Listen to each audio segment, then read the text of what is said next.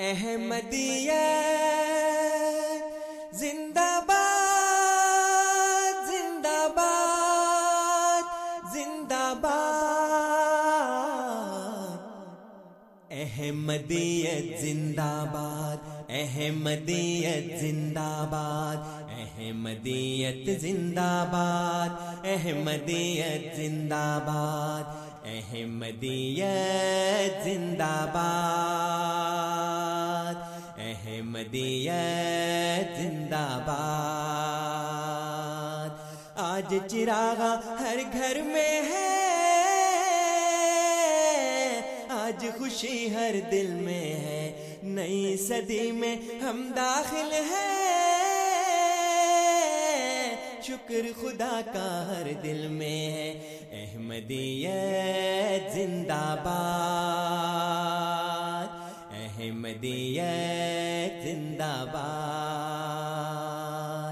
کرتے تھے صدیوں سے جس کا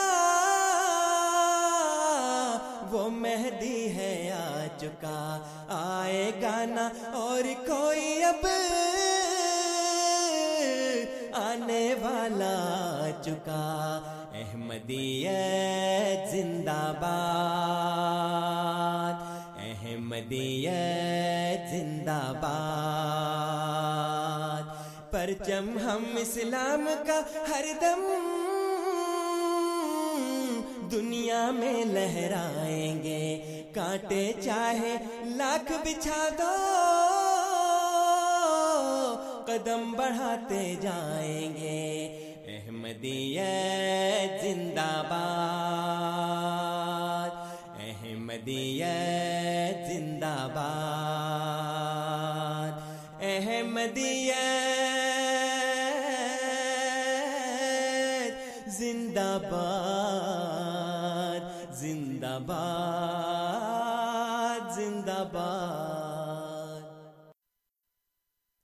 أعوذ بالله من الشيطان الرجيم.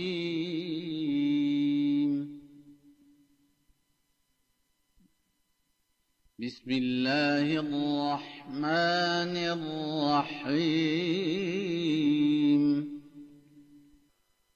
اللہ کے نام کے ساتھ جو بے انتہا رحم کرنے والا، بن مانگے دینے والا اور بار بار رحم کرنے والا ہے۔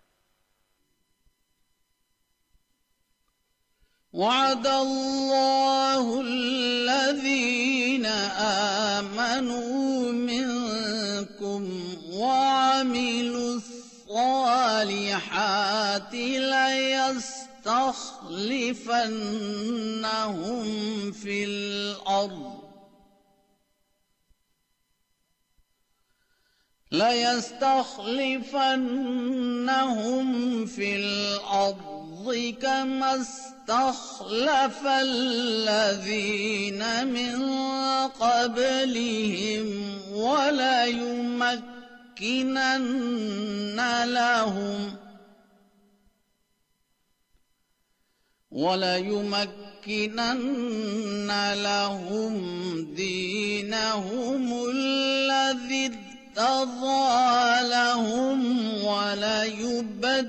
وليبدلنهم من بعد خوفهم أمنا. يعبدونني لا يشركون بي شيئا. ومن كفر بعد ذلك فأولئك هم الفاسقون۔ تم میں سے جو لوگ ایمان لائے اور نیک اعمال بجا لائے، ان سے اللہ نے پختہ وعدہ کیا ہے کہ انہیں ضرور زمین میں خلیفہ بنائے گا۔ جیسا کہ اس نے ان سے پہلے لوگوں کو خلیفہ بنایا اور ان کے لیے، ان کے دین کو جو اس نے ان کے لیے پسند کیا، ضرور تمکنت عطا کرے گا۔ اور ان کی خوف کی حالت کے بعد ضرور انہیں امن کی حالت میں بدل دے گا۔ وہ میری عبادت کریں گے، میرے ساتھ کسی کو شریک نہیں ٹھہرائیں گے۔ اور جو اس کے بعد بھی نہ شکری کرے، تو یہی وہ لوگ ہیں جو نافرمان ہیں۔ وَأَقِيمُوا الصَّلَاةَ وَآتُوا الزَّكَاةَ وَأَطِيعُوا الرَّسُولَ لَعَلَّكُمْ تُرْحَمُونَ۔ اور نماز کو قائم کرو اور زکوٰۃ ادا کرو اور رسول کی اطاعت کرو تاکہ تم پر رحم کیا جائے۔ لا تحسبن الذين كفروا معجزين في الأرض ومأواهم النار۔ وَلَبِئْسَ الْمَصِيرُ.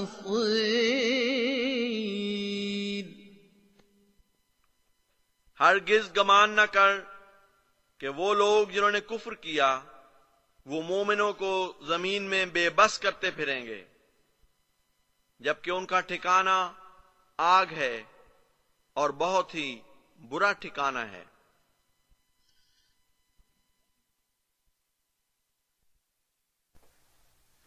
اعوذ باللہ من الشیطان الرجیم، بسم اللہ الرحمن الرحیم۔ سامعین کرام، السلام علیکم ورحمۃ اللہ وبرکاتہ۔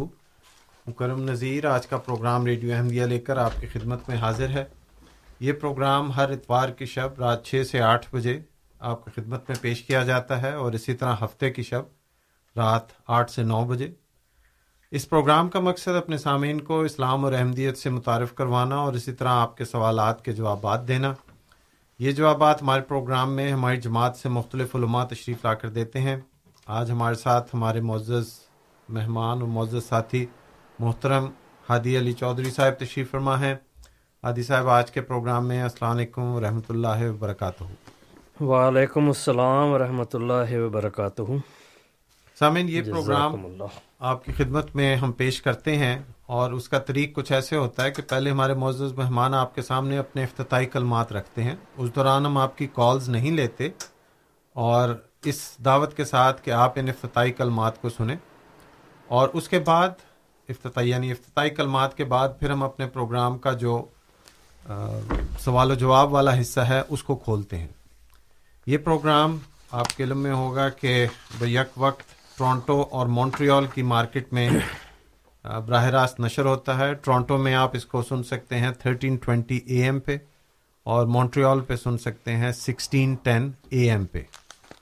اور ان دونوں شہروں میں آپ یا دونوں علاقوں میں آپ یہ پروگرام ٹیلی فون کے ذریعے بھی سن سکتے ہیں۔ اگر آپ کو براہ راست ریڈیو کی نشریات نہیں پہنچتی ٹورانٹو کے سامعین کے لیے، یا ٹورانٹو کے گرد و نواح کے علاقے کے سامعین کے لیے جو نمبر ہے، وہ ہے six four seven five six four one three two zero six four seven five six four one three two zero اور مونٹریال کے جو سامعین ہیں، ان کے لیے five one four six zero nine one six one zero five one four six zero nine one six one zero یہ number انشاءاللہ میں دہراتا رہوں گا۔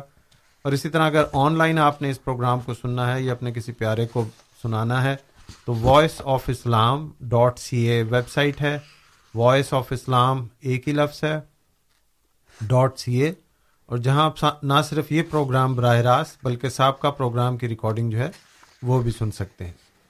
تو ان گزارشات کے ساتھ آج کا پروگرام شروع کرتے ہیں۔ میں درخواست کرتا ہوں محترم ہادی علی چودھری صاحب کو کہ اپنے افتتاحی کلمات پیش کریں۔ جی محترم ہادی صاحب، بسم اللہ۔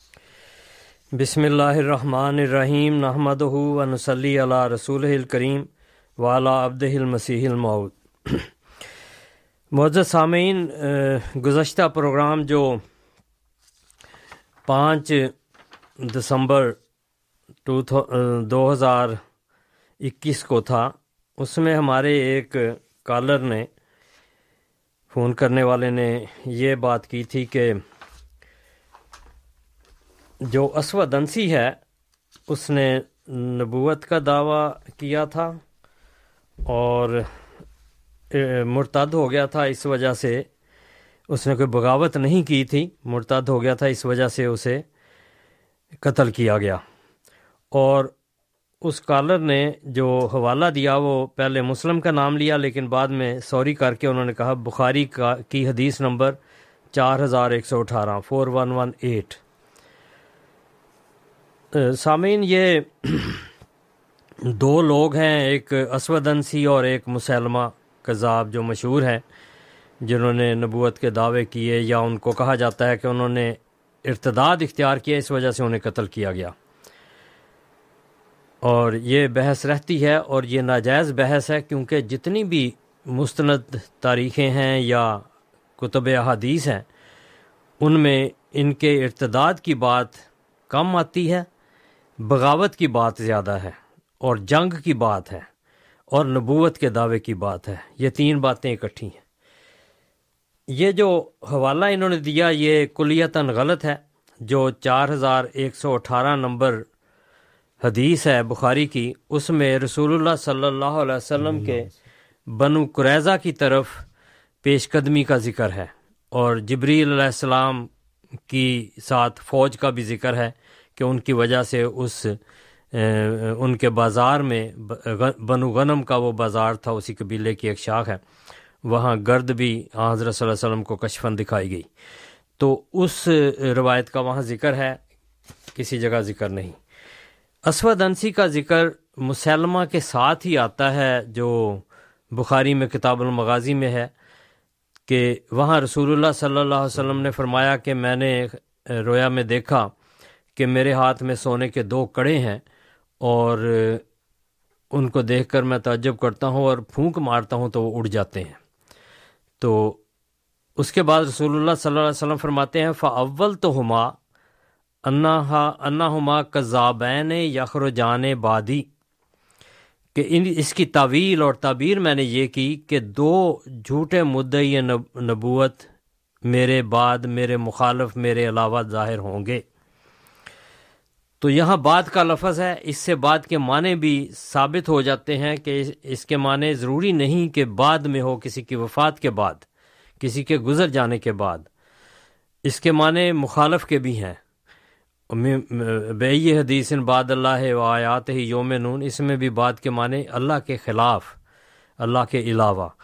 تو یہ ذکر ہے صرف اور اسی ذیل میں اس کا ذکر آتا ہے۔ اسودنسی کا تفصیل کہیں نہیں ہے۔ یعنی کہ بخاری میں پوری تفصیل نہیں ہے۔ نہ ہی مسلمہ کذاب کی لڑائی اور دیگر باتوں کی زیادہ تفصیل ہے، لیکن قدرے اس کی زیادہ تفصیل موجود ہے، مگر لڑائیوں کی اور ارتداد وغیرہ کی وہاں تفصیل نہیں ہے بخاری میں۔ تو جو تفصیل ہے وہ میں عرض کروں گا یہ، چونکہ تھوڑا سا لمبا بیان ہوگا، دو واقعات یہ ہیں جو اسود انسی اور مسلمہ کذاب کے۔ اس کے علاوہ ایک اور بھی اعتراض تھا، وہ اس کے بعد میں پیش کروں گا اور اس کا جواب بھی آپ کی خدمت میں پیش کروں گا۔ کیونکہ وہ جاتے جاتے انہوں نے اعتراض کیا تھا، بات کی تھی۔ اس وجہ سے وہاں موقع نہیں تھا تفصیلی جواب دینے کا۔ اور دوسرا، مجھے اس عرصے میں موقع یہ مل گیا کہ میں نے بخاری کو اچھی طرح دیکھ لیا۔ اور جو حوالہ انہوں نے دیا تھا، وہ حوالہ سچ نہیں تھا۔ یعنی چار ہزار ایک سو اٹھارہ نمبر حدیث میں اسودنسی یا مسلمہ کا قطن کوئی ذکر نہیں ہے۔ آئیں اب دیکھتے ہیں کہ واقعات کیا تھے۔ اسود انسی کا پورا ماجرا کیا ہے اور مسلمہ کذاب کا پورا قصہ کیا ہے۔ اسود انسی کی بات یہ ہے کہ وہ انس قبیلے میں قبیلہ مزحج کا جو قبیلہ مزحج کا ایک ذیلی قبیلہ تھا۔ انس، اسی وجہ سے انسی اسو کہتے ہیں۔ انسی۔ تو اس کا اصل نام اسود تھا۔ تو اسود الانسی کے نام سے یہ مشہور تھا۔ اسود اس کا اس کا لقب تھا یا عام نام تھا، لیکن اصل نام اس کا احلا بن کاب الانسی تھا۔ احلا این یہ ہے، لام ہے۔ تو پگڑی پہنے رکھتا تھا، چادر اوڑے رکھتا تھا، اس لیے اسے ذوالخمار بھی کہتے تھے۔ اور جادوگری کے طرز کے شعبدے دکھاتا رہتا تھا۔ اس وجہ سے وہ قبیلہ مزاج میں ایک لیڈر کی حیثیت یا ایک نمایاں شخص کی حیثیت رکھتا تھا۔ سن دس ہجری میں بازان بازان رضی اللہ عنہ وہ شخص ہیں جو وہاں گورنر تھے، بازان بن ساسان ایرانی حکومت، کسرا کی حکومت کے تحت تھے یمن کے اس علاقے میں۔ یہ یمن کا وہ علاقہ ہے جو آج کل ادن کے نام سے بھی مشہور ہے اور اس کے ساتھ حضر موت یا یہ والے علاقے ہیں ثنا وغیرہ کے۔ تو یہاں کسرا کی حکومت تھی اور اسی کا گورنر تھا۔ اسی کے ذریعے اس نے آنظر صلی اللہ علیہ وسلم کو گرفتار کرنے کے لیے دو آدمی بھیجے تھے۔ تو آنظر صلی اللہ علیہ وسلم نے جو ان کو پیغام دیا کہ میرے خدا نے تمہارے خدا کو مار دیا ہے، تو جاؤ پہلے یہ پتہ کرو، پھر مجھے پکڑنے آنا۔ تو وہ اس، انہوں نے جا کے رپورٹ جب کی تو بازان نے انتظار کیا کہ اگر یہ بات سچی ہے تو واقعتاً یہ سچے نبی ہیں۔ تو چنانچہ ایسا ہوا کہ کسرا کو اس کے بیٹے نے مار دیا اور بازان بن ساسان جو تھے، یہ اسلام قبول انہوں نے کر لیا وسلم کی بیت میں آگے۔ تو یہ اس، ان کی وفات کے بعد یعنی دس ہجری میں حضرت صلی اللہ علیہ وسلم کی زندگی میں جب ان کی وفات ہو گئی، تو یمن کے مختلف علاقوں پر مختلف عمرا کو مقرر کر دیا حضرت صلی اللہ علیہ وسلم نے۔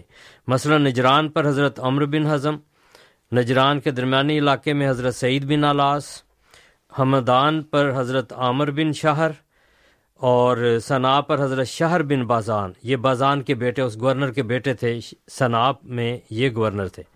اور اک میں اشری علاقوں، یہ جو اشری قبیلے کے علاقے تھے، یہاں طاہر بن ابی حالہ اور مارب پر حضرت ابو موسا اشری۔ تو اسی طرح اور بھی بہت سارے علاقے ہیں جن میں بہت گورنر حضرت صلی اللہ علیہ وسلم نے مقرر کیا اور یہ پورا ایک نظام وہاں قائم ہو گیا۔ اور حضر موت کے علاقوں پر مجموعی طور پر حضرت معاذ بن جبل جو تھے، یہ مولم مقرر ہوئے۔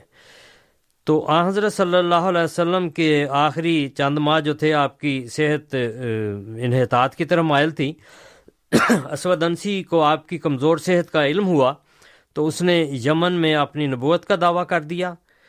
یعنی آ حضرت صلی اللہ علیہ وسلم کی زندگی میں نبوت کا دعویٰ کر دیا اور ایک مضبوط فوج تیار کر لی، جس میں سات سو کے قریب گھڑ سوار بھی تھے۔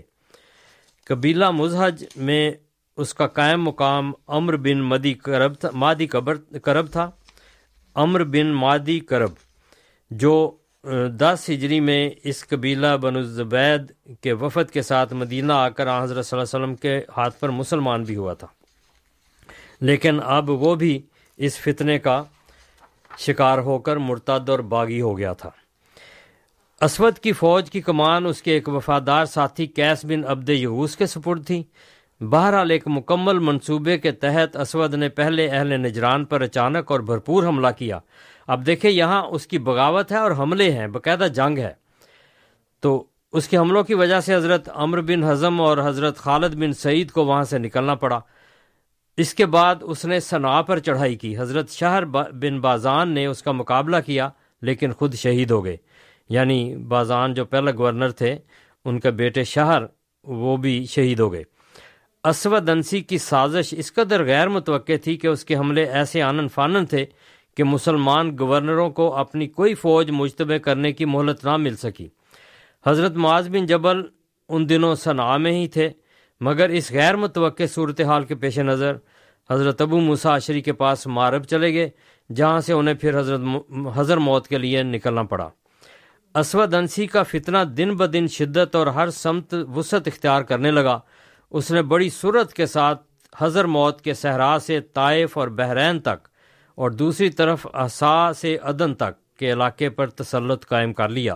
یعنی بڑا علاقہ اس نے گویا فتح کر لیا یا اس پر اس کا تسلط ہو گیا۔ تو اس کی فتوحات کی خبریں بھی آنن فانا عرب کے طول و عرض میں پھیل گئیں۔ اسود نے حضرت شہر بن بازان کی شہادت کے بعد ان کی بیوہ، جس کا نام آزاد تھا، زبردستی شادی بھی کر لی۔ یعنی یہ مسلمان تھی اور شہر بن بازان کی بیوی تھی۔ اب بیوہ ہوئی تو اس نے زبردستی شادی کی۔ یہ ارتداد اور بغاوت حضرت صلی اللہ علیہ وسلم کے زندگی کے آخری مہینوں میں ہی رونما ہو چکی تھی۔ یعنی نبوت کا دعویٰ بھی اور جنگ بھی، اور اس نے علاقہ بھی قبضے میں کر لیا تھا اور بہت سارے صحابہ کو اور اسلامی فوجیوں کو اس نے شہید بھی کیا۔ اسود انسی کی بغاوت اور ایک وسیع علاقے پر اس کے تسلط کی خبر حضرت صلی اللہ علیہ وسلم کو ملی تو آپ نے یمن کے مسلمانوں کو ایک خاطر سال فرمایا جس میں اسود انسی سے ہر صورت میں مقابلہ کرنے کا پیغام تھا۔ حضرت معاذ بن جبل کو یہ خط ملا تو آپ اس پیغام کے مطابق مقابلے کے لیے تیار ہو گئے۔ حسن اتفاق سے ان دنوں اسود اور اس کے کمانڈر کیس بن عبد یاغوس کے درمیان کچھ گڑبڑ ہوگی، پرخاش ہوگی آپس میں، جس کی وجہ سے کیس کو اپنی جان کا خطرہ تھا۔ مسلمانوں نے اس موقع اور صورتحال سے فائدہ اٹھایا اور کیس سے رابطہ کر کے اسے حضرت صلی اللہ علیہ وسلم کا پیغام پہنچایا۔ خدا تعالیٰ کے تصرف سے وہ فوراً مسلمانوں کے ساتھ مل گیا۔ اور اس طرح اپنے زیر اثر بعض اور لوگوں کو بھی اپنے ساتھ ملا لیا۔ اس صورتحال کی خبر اسود کو ہو گئی، لہٰذا وہ فکر مند لیکن چکنا ہو گیا۔ اتنے میں مختلف قبائل تک بھی حضرت صلی اللہ علیہ وسلم کا وہ پیغام پہنچ چکا تھا، جس کی وجہ سے قبائلی سردار اسود کے مقابلے کے لیے تیار ہو چکے تھے۔ اہل نجران بھی اس کے ساتھ مل کر اسلام کے دفاع کے لیے مستعد ہو گئے۔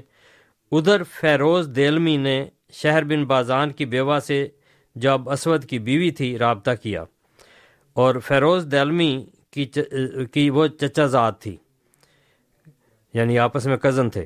اس نے اسے اسود کے ہاتھوں، اس کے پہلے خاوند حضرت شہر بن بازان کی شہادت، خاندان کے دیگر افراد کی ہلاکت اور خاندان کو پہنچنے والی ذلت وغیرہ ظلم یاد دلائے۔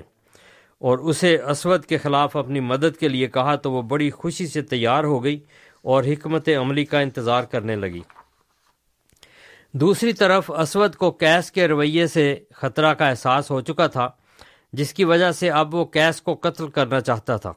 لہٰذا اس نے کیس کو بلا بھیجا۔ قبیلہ ہمدان اور مزحج کے اپنے دس وفادار آدمیوں کے ساتھ اسود کے پاس گیا۔ یعنی کیس جو تھے، وہ دس آدمیوں کے ساتھ اسود کے پاس گئے۔ اسود اسے ان آدمیوں کی وجہ سے قتل نہ کر سکا۔ کیس واپس آیا تو اس نے فیروز دیلمی کے ساتھ مل کر اسود کے قتل کا منصوبہ تیار کیا۔ فیروز نے اس منصوبے سے اس کی بیوی کو آگاہ کر کے یعنی جو زبردستی اس کو اس نے بیوی بنایا تھا، اس کے قتل کے لیے وقت مقرر کیا اور رات اس کے کمرے میں پہنچ گیا۔ اسود ایک گراں ڈیل اور طاقتور آدمی تھا، مگر فیروز بھی ایک چست اور طاقتور جوان تھا۔ اسود کو اپنے کمرے میں فیروز کی آمد کا علم ہو گیا اور وہ اسے مارنے کے لیے لپکا۔ مگر فیروز نے جھپٹ کر اس کی گردن دبوچ لی اور جھٹکا دے کر اسے توڑ ڈالا۔ فیروز نے باہر آ کر اپنے ساتھیوں کو اس کے قتل کی اطلاع دی۔ وہ بھی اسے دیکھنے گئے تو اس کے منہ سے بیل کسی آوازیں نکل رہی تھیں۔ فیروز نے آگے بڑھ کر اس کا سر تن سے جدا کیا اور اسے اپنے ساتھ لے لیا۔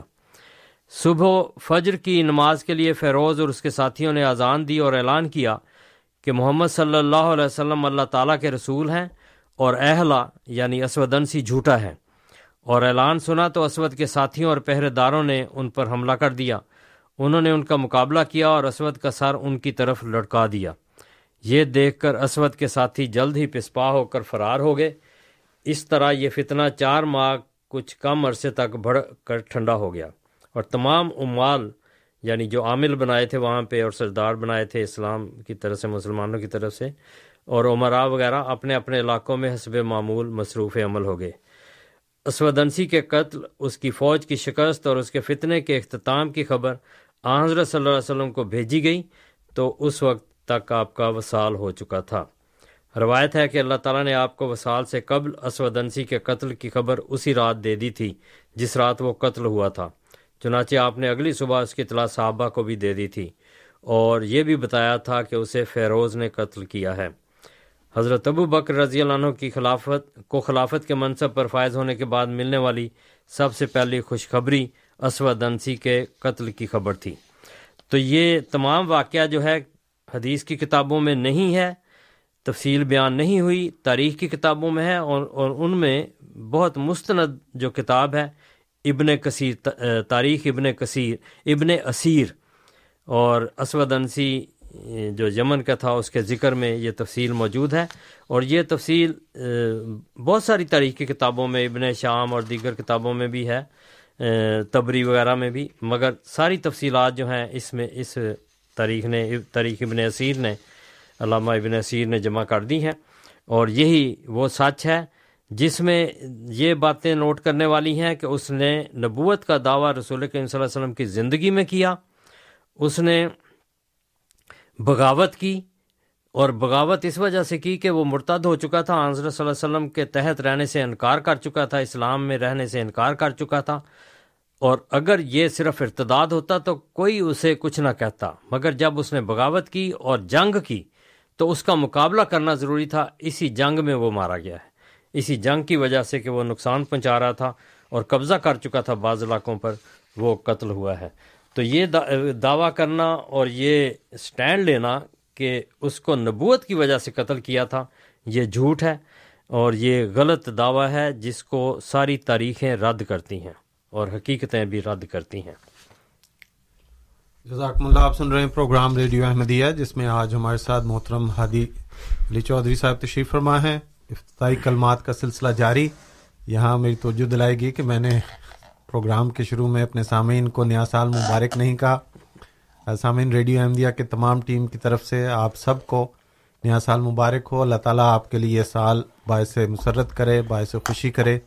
اور جو مشکلات دنیا میں بحثیت مجموعی اس وقت چل رہی ہیں، خاص طور پہ کووڈ کے حوالے سے، ان سے، ان کو اپنے فضل سے دور فرمائے گفتگو کا سلسلہ جاری۔ جی حادی صاحب جی آیا مسلمہ کذاب کی جو ساری تفصیل ہے، کچھ بخاری کی حادیث ہیں اور دیگر تاریخوں میں سے بھی، وہ میں آپ کی خدمت میں پیش کرتا ہوں۔ مسلمہ کا اصل نام سمامہ بن کبیر بن حبیب تھا۔ اور یہ مسلمہ بن حبیب کے نام سے مشہور تھا یعنی مسلمہ کو گھریلو نام ہوگا۔ اور قبیلہ بنو حنیفہ تھا۔ وہ چھوٹے قد کا آدمی تھا اور درمیان سے اٹھی ہوئی اونچی ناک والا شخص تھا۔ قبیلہ بنو حنیفہ یمامہ میں آباد تھا۔ یہ ادھر سے مکے سے یا مدینہ سے بھی کہہ لیں مشرق کی طرف تھا۔ اور پورے قبیلے کا عمومی مذہب عیسائیت تھا۔ مسلمہ اپنے قبیلے کے وفد کے ساتھ سن نو ہجری میں حضرت صلی اللہ علیہ وسلم کی خدمت میں مدینہ حاضر ہوا تھا۔ اس کا تفصیلی ذکر اس وفد کی آمد کے حالات میں مذکور ہے تاریخ میں بھی اور حدیث کی کتابوں میں بھی۔ چنانچہ لکھا ہے کہ جب وہ وفد حضرت صلی اللہ علیہ وسلم کی خدمت میں حاضر ہوا تو ارکان وفد مسلمہ کو اپنے سامان کے پاس چھوڑ آئے۔ جب انہوں نے رسول اللہ صلی اللہ علیہ وسلم کے ہاتھ پر اسلام قبول کیا تو انہوں نے آپ سے عرض کی کہ وہ اپنے ایک ساتھی کو اپنی قیام گاہ میں چھوڑ آئے ہیں۔ آپ نے ارکان وفد کو تحفے دیے اور مسلمہ کے لیے تحفہ بھجوایا۔ بعد میں حضرت صلی اللہ علیہ وسلم ثابت بن کیس کے ہمراہ، حضرت ثابت بن کیس رضی اللہ عنہ کے ہمراہ، اس سے ملنے تشریف لے گئے۔ آپ کے ہاتھ میں کھجور کی ایک چھڑی تھی۔ مسلمہ کہنے لگا کہ اگر آپ اسے اپنے بعد خلیفہ مقرر کر دیں تو وہ اسی وقت آپ کی پیروی کر لے گا۔ آپ نے فرمایا، اگر تم مجھ سے یہ چھڑی بھی مانگے، جو آپ کے ہاتھ میں تھی یہ چھڑی بھی مانگے تو میں پسند نہیں کروں گا کہ یہ بھی تجھے دوں۔ اللہ تعالیٰ نے مجھے تیرا انجام دکھایا ہے اور اس نے تیرے بارے میں جو فیصلہ فرمایا ہے وہ نافذ ہو کر رہے گا۔ بس میں جا رہا ہوں۔ باقی باتیں ثابت بن کیس سے پوچھ لو۔ اگر تو نے مجھ سے پیٹ پھیری تو اللہ تعالیٰ تجھے ذلیل و خوار کر دے گا۔ یہ بخاری کتاب المغازی بابو وفد بنی حنیفہ میں ذکر موجود ہے۔ حضرت صلی اللہ علیہ وسلم نے رویا میں دیکھا کہ آپ کی ہتھیلی پر سونے کے دو کنگن رکھے گئے ہیں جو آپ کو ناگوار لگتے ہیں۔ اسی کشف میں آپ کو وہی ہوئی کہ ان پر پھونک مارو۔ آپ نے پھونک ماری تو وہ دونوں اڑ گئے۔ آپ نے بیدار ہو کر فرمایا فاول تو ہما کذابین یاخر جان بادی کہ میں نے اس رویا کی تعبیر کی، یہ کی کہ میری مخالفت میں دو جھوٹے مدعی نبوت ظاہر ہوں گے۔ آپ نے فرمایا ایک اسود الانسی ہے اور دوسرا مسلمہ۔ لیکن جیسا کہ ابھی ذکر کیا، وہ حضرت صلی اللہ علیہ وسلم کی زندگی میں دعویٰ کیا تھا اس نے۔ اور مسلمہ نے بھی رسول ہونے کا، نبی ہونے کا دعویٰ رسول کریم صلی اللہ علیہ وسلم کی زندگی میں کیا، اور اسی اسی نام کے ساتھ آپ کو خط بھی لکھا، آگے اس کا ذکر آئے گا۔ بنو حنیفہ کا وفد جب واپس امامہ پہنچا تو جاتے ہی مسلمہ نے نبوت کا دعویٰ کر دیا یعنی وسلم کی زندگی میں ہی کیا۔ چنانچہ وہ قرآن کریم کی نقل میں مسجہ عبارتیں تشکیل دینے لگا اور اس نے عمارتیں بنائی، میں یہاں ذکر نہیں کرتا، وہ موجود ہیں یہاں پہ۔ بہرحال اس نے قرآن کریم کی نقل میں بعض عبارتیں بنائیں۔ اسی طرح اس نے اپنے ماننے والوں کو کئی احکام دیے اور لیکن ان سب باتوں کے ساتھ ساتھ وہ حضرت صلی اللہ علیہ وسلم کی رسالت کا اقرار بھی کرتا تھا کہ حضرت صلی اللہ علیہ وسلم بھی رسول ہیں۔ تو وہ لوگوں کو یہ بھی بتانے لگا کہ وہ حضرت صلی اللہ علیہ وسلم کے ساتھ حکومت و ملکیت زمین وغیرہ میں شریک کر دیا گیا ہے۔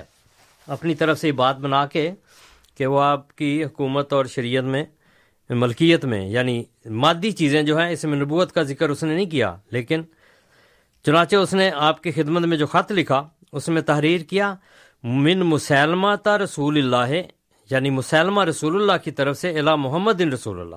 تو اپنے آپ کو بھی رسول اللہ اس نے قرار دیا۔ تو آگے اس نے جو لکھا، اس کا ترجمہ یہ ہے کہ آپ پر سلامتی ہو، سلام علیک۔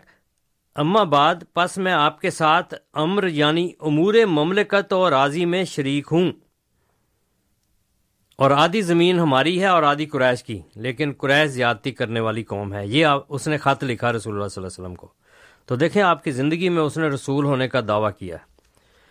مسلمہ کے اس خط کے جواب میں حضرت صلی اللہ علیہ وسلم نے تحریر فرمایا، بسم اللہ الرحمن الرحیم ان محمد ان رسول اللہ علیہ مسلمہ تک القذاب۔ جھوٹے مسلمہ کی طرف محمد رسول اللہ کی کا خط ہے۔ تو آپ نے فرمایا السلام علی منتا بال خدا کہ سلامتی اس پر ہے جس نے ہدایت کی پیروی کی۔ اما بعد، زمین اللہ کی ہے اور وہ اپنے بندوں میں سے جسے چاہتا ہے اس کا وارث بناتا ہے اور انجام متقیوں کے لیے ہے۔ اس کے بعد جلد ہی حضرت صلی اللہ علیہ وسلم کا وصال ہو گیا یعنی ایک سال بعد تقریباً۔ حضرت ابو بکر رضی اللہ آپ کے خلیفہ بنے۔ چونکہ مسلمہ نے ارتداد کے ساتھ کھلی کھلی بغاوت بھی کر دی تھی اس لیے اس کا سر کچلنے کے لیے حضرت ابو بکر رضی اللہ عنہ نے حضرت اکرما کو بھیجا اور ان کے پیچھے حضرت شرح بیل بن حسنا کو کمک کے ساتھ روانہ کیا۔ حضرت اکرما نے کمک پہنچتے ہی پہلے ہی، کمک پہنچنے سے پہلے ہی اہل جمامہ پر حملہ کیا، مگر انہیں کامیابی نہ ہوئی۔ حضرت اکرما نے حضرت ابو بکر کو اس کی اطلاع دی۔ آپ نے حضرت اکرما کو امان اور پھر یمن اور حضرت موت میں باغیوں کی کے مقابلے کے لیے مسلمان فوجوں کی مدد کے لیے روانہ کر دیا اور حضرت شرح بیل کو پیغام بھیجا کہ وہ حضرت خالد بن ولید کا انتظار کریں اور ان کے ساتھ مل کر اہل یمامہ سے برسر پیکار ہوں۔ یہ کھلی کھلی جنگ تھی، بلکہ ایسی جنگ تھی جس میں مسلمہ نے بہت بڑی فوج جمع کی تھی۔ اور سجا ایک عورت تھی جس نے نبوت کا دعویٰ کیا تھا، وہ بھی اس کے ساتھ مل گئی تھی اور ان کی شادی وغیرہ کا بھی ذکر آتا ہے۔ تو ایک بہت مضبوط بغاوت تھی جو مدینہ کی حکومت کے خلاف تھی۔ اور اس میں جیسا کہ اس نے خط میں بھی ذکر کیا کہ مملکت اور حکومت کے معاملات میں میں رسول اللہ صلی اللہ علیہ وسلم کا شریک ہوں، شریک بنا دیا گیا ہوں۔ تو یہ اس کا دعویٰ بھی تھا اور عمل بھی تھا کہ اس نے اسی لیے جنگ کی۔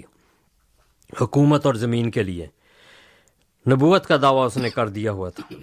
حضرت خالد بن ولید نے یمامہ پہنچنے پر جب پیش رفت کی تو آپ کو بنو حنیفہ کے ایک گروہ پر شروع میں ہی کامیابی ہو گئی۔ کم و بے ساٹھ افراد تھے جو قتل ہوئے۔ اس گروہ میں بنو حنیفہ کے ایک قبیلے کا سردار مجا بن مرارہ بھی تھا جو جسے قید کر لیا گیا۔ ابھی بنو حنیفہ کی تقریباً چالیس ہزار افراد کی بڑی جمعیت سے مقابلہ باقی تھا۔ بعض روایات کے مطابق اس کے لشکر کی تعداد ستر ہزار تک تھی۔ یعنی اتنی بڑی بغاوت کہ اس زمانے میں سوچنا مشکل ہے کہ ستر ہزار عرب میں ایک قبیلے کے ساتھ یہ جمع ہو جائیں یعنی دوسرے قبیلے بھی مل کر۔ اور وہ ایسی وفادار فوج تھی کہ اس کی خاطر مار مٹنے کے تیار تھی۔ حضرت خالد رضی اللہ عنہ نے آگے بڑھ کر یمامہ سے ایک میل کے فاصلے پر خیمے نصب کر دیے۔ حضرت ابو بکر نے حضرت خالد کی مدد کے لیے حضرت سلیت کی کمان میں ایک لشکر بھیجا۔ ابو حنیفہ، نہ بنو حنیفہ، اسلامی لشکر سے لڑنے کے لیے باہر نکلے۔ ان میں رحال بن انفوا بھی تھا، جو بنو حنیفہ کے وفد کے ساتھ مدینہ آ کر اسلام قبول کر چکا تھا اور قرآن کریم بھی سیکھتا رہا تھا۔ لڑائی میں یہ سب سے پہلے سامنے آیا اور قتل ہوا۔ پھر بڑی شدید جنگ ہوئی اور مسلمان لشکر کو سخت حملوں کا سامنا کرنا پڑا، جس میں حضرت سالم حضرت ابو حضیفہ حضرت زید بن ثابت رضی اللہ عنہ جیسے بہت سے اکابر صحابہ اور حفاظ بھی شہید ہو گئے۔ مہاجرین و انصار میں سے بہت سے مجاہد شہید ہوئے۔ حضرت خالد نے فوراً مختلف قبائل کے گروہ ترتیب دے کر ان میں مسابقت کروا دی کہ کون سا قبیلہ اس جنگ میں نمایاں کارناموں کا مظاہرہ کرتا ہے۔ اس حکمت عملی کی وجہ سے مسلمان اہل یمامہ پر پورے جوش اور جذبے کے ساتھ جھپٹے تو جلد ہی اہل یمامہ کے قدم اکھڑ گئے۔ اور بے شمار مرتد باغی قتل ہوئے۔ مسلمانوں نے فتح پائی۔ بنو حنیفہ پناہ لینے کے لیے ایک باغ کی طرف بھاگے، مگر وہ اسی میں قتل ہوئے۔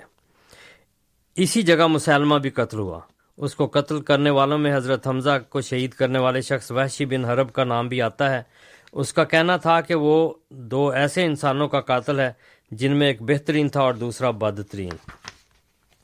تو یہ بھی ابن اسیر اور بخاری شریف کی ابتدائی حوالے ہیں۔ تبری میں بھی اس کا ذکر ہے، ابن شام میں بھی اس کا ذکر ہے، اور یہ مختلف کتابوں میں تاریخ کی جو ہیں، ان میں ان کا ذکر ہے۔ تو یہ مسلمہ کے قتل کے بارے میں ویشی کا اپنا بیان ہے کہ اس نے مسلمے پر نیزے سے بھرپور وار کیا۔ نیزہ اس کے سینے سے آر پار ہو گیا۔ اتنے میں ایک انصاری نے لپک کر اس پر تلوار سے وار کیا اور اس کا خاتمہ کر دیا۔ یہ بخاری کتاب المغازی باب و قتل حمزہ، حضرت حمزہ رضی اللہ عنہ کے قتل کے بارے میں، اور اسی طرح ابن اسیر میں مسلمہ کے خلاف جو جہاد ہوا، اس کا ذکر۔ تو اس بغاوت کو کچلنے کے لیے تین سو مہاجرین و انصار شہید اور اتنے ہی دیگر صحابہ تھے جنہوں نے شہادت کا رتبہ پایا۔ مرتدین کے مقتولین کی تعداد اکیس ہزار کے لگ بھگ تھی۔ تو یہ مختصر بیان ہے ان لوگوں کے بارے میں جو مسلمہ اور اسودنسی ہیں، جن کے بارے میں کہا جاتا ہے کہ یہ وہ تھے جنہوں نے نبوت کا نہیں بلکہ ان کو ارتداد کی وجہ سے قتل کیا گیا ہے۔ تو، اور نبوت کا دعویٰ انہوں نے رسول کریم کے بعد کیا ہے۔ یہ باتیں کی جاتی ہیں، تو ایسی باتوں کو تاریخ کلیتاً جھٹلاتی ہے اور سچ بات یہی ہے کہ رسول اللہ صلی اللہ علیہ وسلم کی زندگی میں انہوں نے دعویٰ کیا اور بغاوت کی وجہ سے اور جنگ کرنے کی وجہ سے ان کا مقابلہ کیا گیا اور اسی میں یہ قتل ہوئے۔ جزاکم اللہ، آپ سن رہے ہیں پروگرام ریڈیو احمدیہ، جس میں آج ہمارے ساتھ محترم ہادی علی صاحب تشریف فرما ہے سامعین، گفتگو کا سلسلہ جاری۔ ہادی صاحب، ابھی آپ کے سامنے پچھلے پروگرام میں جو ہمارے دسمبر کا پہلا، پہلے اتوار کو پروگرام تھا، اس کے کچھ سوالات رہ گئے تھے ان کے ان کا جواب فرما رہے تھے۔ ایک سوال اور ہے۔ جی۔ جس کا وہ جواب دیں گے اور پھر اس کے بعد ہم اپنے اسٹوڈیوز کی لائن کھولیں گے۔ آپ کو دعوت کے اس گفتگو کے سلسلے میں جاری رہی ہے جی صاحب سامعین کرام اللہ تعالیٰ کے فضل و کرم سے جماعت احمدیہ اس معود مسیح اور مہدی پر ایمان رکھتی ہے جس کو اللہ تعالیٰ نے بھیجا جو رسول اللہ صلی اللہ علیہ وسلم۔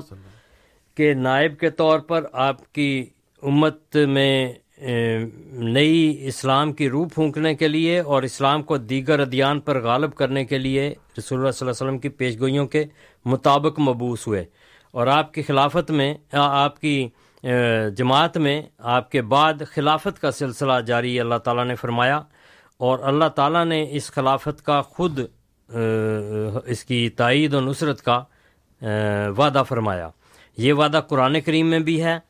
اور رسول اللہ صلی اللہ علیہ وسلم کی پیشگوئیوں میں بھی ہے اور خدا تعالیٰ کی براہ راست تائید و نصرت ہر قدم پر اس وعدے کی شاہد ہے، اس کی گواہ ہے۔ تو یہ جو خلافت ہے، خلافت میں ہمیشہ اس منصب پر فائز جو بزرگ ہوتے ہیں، جن کو اللہ تعالیٰ چنتا ہے، وہ بدلتے ہیں۔ وفات کی وجہ سے اور اس دنیا میں یہ انسان، ہر انسان دنیا سے رخصت ہوتا ہے۔ تو ایک خلیفہ کی وفات کے بعد اللہ تعالیٰ ایک اور شخص کو خلیفہ منتخب فرماتا ہے اور اس کی تائید و نصرت فرماتا ہے۔ یہ جو خلفاء ہوتے ہیں، ان کی استعدادیں الگ ہوتی ہیں۔ ان کے اللہ تعالیٰ نے ان کو مختلف اوصاف سے نوازا ہوتا ہے۔ لیکن ایک وصف جو ہے، اس میں سب خلفاء برابر ہوتے ہیں۔ اور وہ اللہ تعالیٰ کی تائید و نصرت ہے۔ اور وہ یہ ہے کہ اللہ تعالیٰ خود انہیں مقرر فرماتا ہے اور یہ اللہ کا انتخاب ہوتا ہے جو مومنوں کے ذریعے ہوتا ہے۔ تو یہ ایسی صفات ہیں جو ہر ایک میں برابر ہیں۔ لیکن دیگر صفات، وہ چاہے علم ہو، چاہے انتظامی حالت ہو یا کو کوئی ہو، ہر ایک کا مختلف طرز ہوتی ہے، مختلف اس کی طور طریقے ہوتے ہیں۔ لیکن ہر، جیسا میں نے عرض کیا، ہر خلیفہ خدا تعالیٰ کی طرف سے تائید یافتہ ہوتا ہے۔ اللہ تعالیٰ زندہ نصرت اس کے ساتھ شامل حال کرتا ہے۔ حضرت خلیفۃ المسیح خام سید اللہ تعالیٰ بن نصر عزیز، جو اس وقت جماعت کے موجود خلیفہ ہیں، ان کے بارے میں ایک کالر نے یہ اعتراض کیا تھا کہ وہ قرآن بھی صحیح نہیں پڑھتے۔ قرآن کریم صحیح پڑھتے ہیں، یہ جھوٹا الزام ہے کہ آپ صحیح نہیں پڑھتے۔ انسان کی زبان سے بعض اوقات لغزش بھی ہو جاتی ہے۔ کبھی وہ لفظ نہیں آتا زبان پر تو وہ رہ جاتا ہے یا غلط پڑھا جاتا ہے، لیکن اس کا یہ مطلب نہیں کہ اس نے جان بوجھ کر غلط پڑھا۔ بعض اوقات ہم، بعض اوقات ایسا ہوتا ہے کہ دوسرے علاقے کے لوگ ہیں، ان کی زبان اور لہجہ مختلف ہوتا ہے۔ تو مثلا رسول کریم صلی اللہ علیہ وسلم کے ساتھ حضرت بلال تھے تو وہ شین نہیں بول سکتے تھے۔ تو اس وقت بھی انڈیا کے بعض علاقوں میں شین نہیں بولتے۔ تو محمد شریف کو محمد شریف کہیں گے۔ تو اس طرح مختلف زبانیں ہیں۔ انگلش لوگ ہیں، یہ دال اس طرح نہیں بول سکتے، ڈال بول دیتے ہیں۔ انڈونیشیا میں بھی بعض علاقے ہیں، بنگلہ دیش والے بھی اس طرح بعض لفظ ادا نہیں کر سکتے۔ تو اسی طرح پنجابی لہجہ بھی ہے۔ جس میں بعض اوقات عربی تلفظ اس طرح ادا نہیں ہوتا، لیکن اس کا کہیں ذکر نہیں ہے کہ یہ ناجائز ہے یا یہ غلط ہے۔ یہ ان لوگوں کے معیار ہیں جو قرآن کریم کو اس طرح پڑھتے ہیں کہ حلق سے نیچے نہیں اترتا، لفظوں کو سجاتے ہیں، مگر مفہوم اور اس کی، ان کی سچائیوں میں نہیں اتر سکتے۔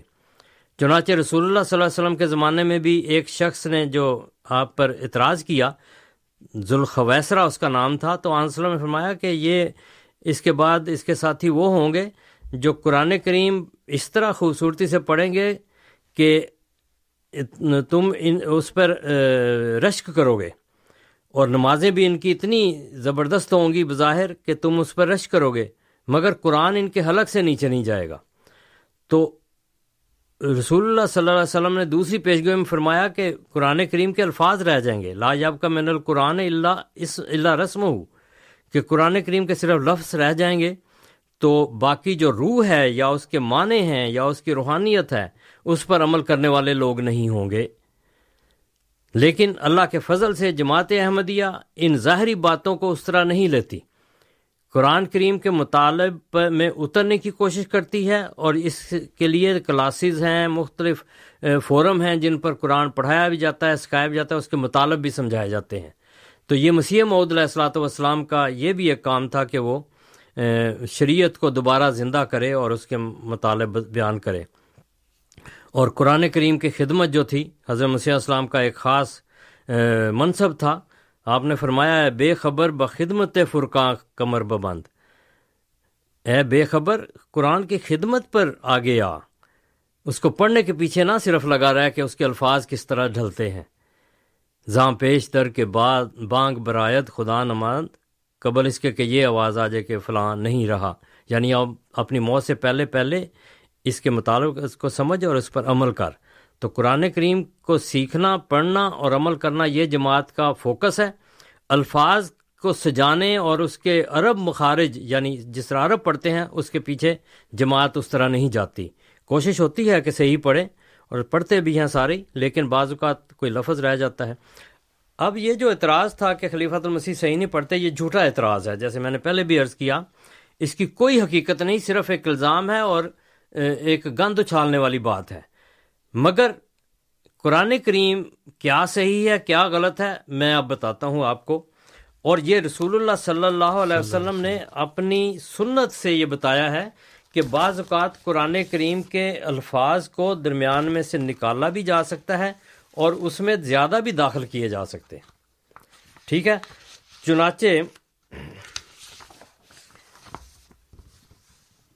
ترمزی کی حدیث ہے ابواب المناقب میں باب و فضل ابئی بن کاب کوئی ایڈیشن دیکھ لیں، جامع ترمزی جو ترمزی کی کتاب ہے سائے ستہ میں ہے۔ ابواب المناقب اور حضرت ابئی بن کاب کے جو مناقب بیان کیے گئے ہیں، اس میں ہے۔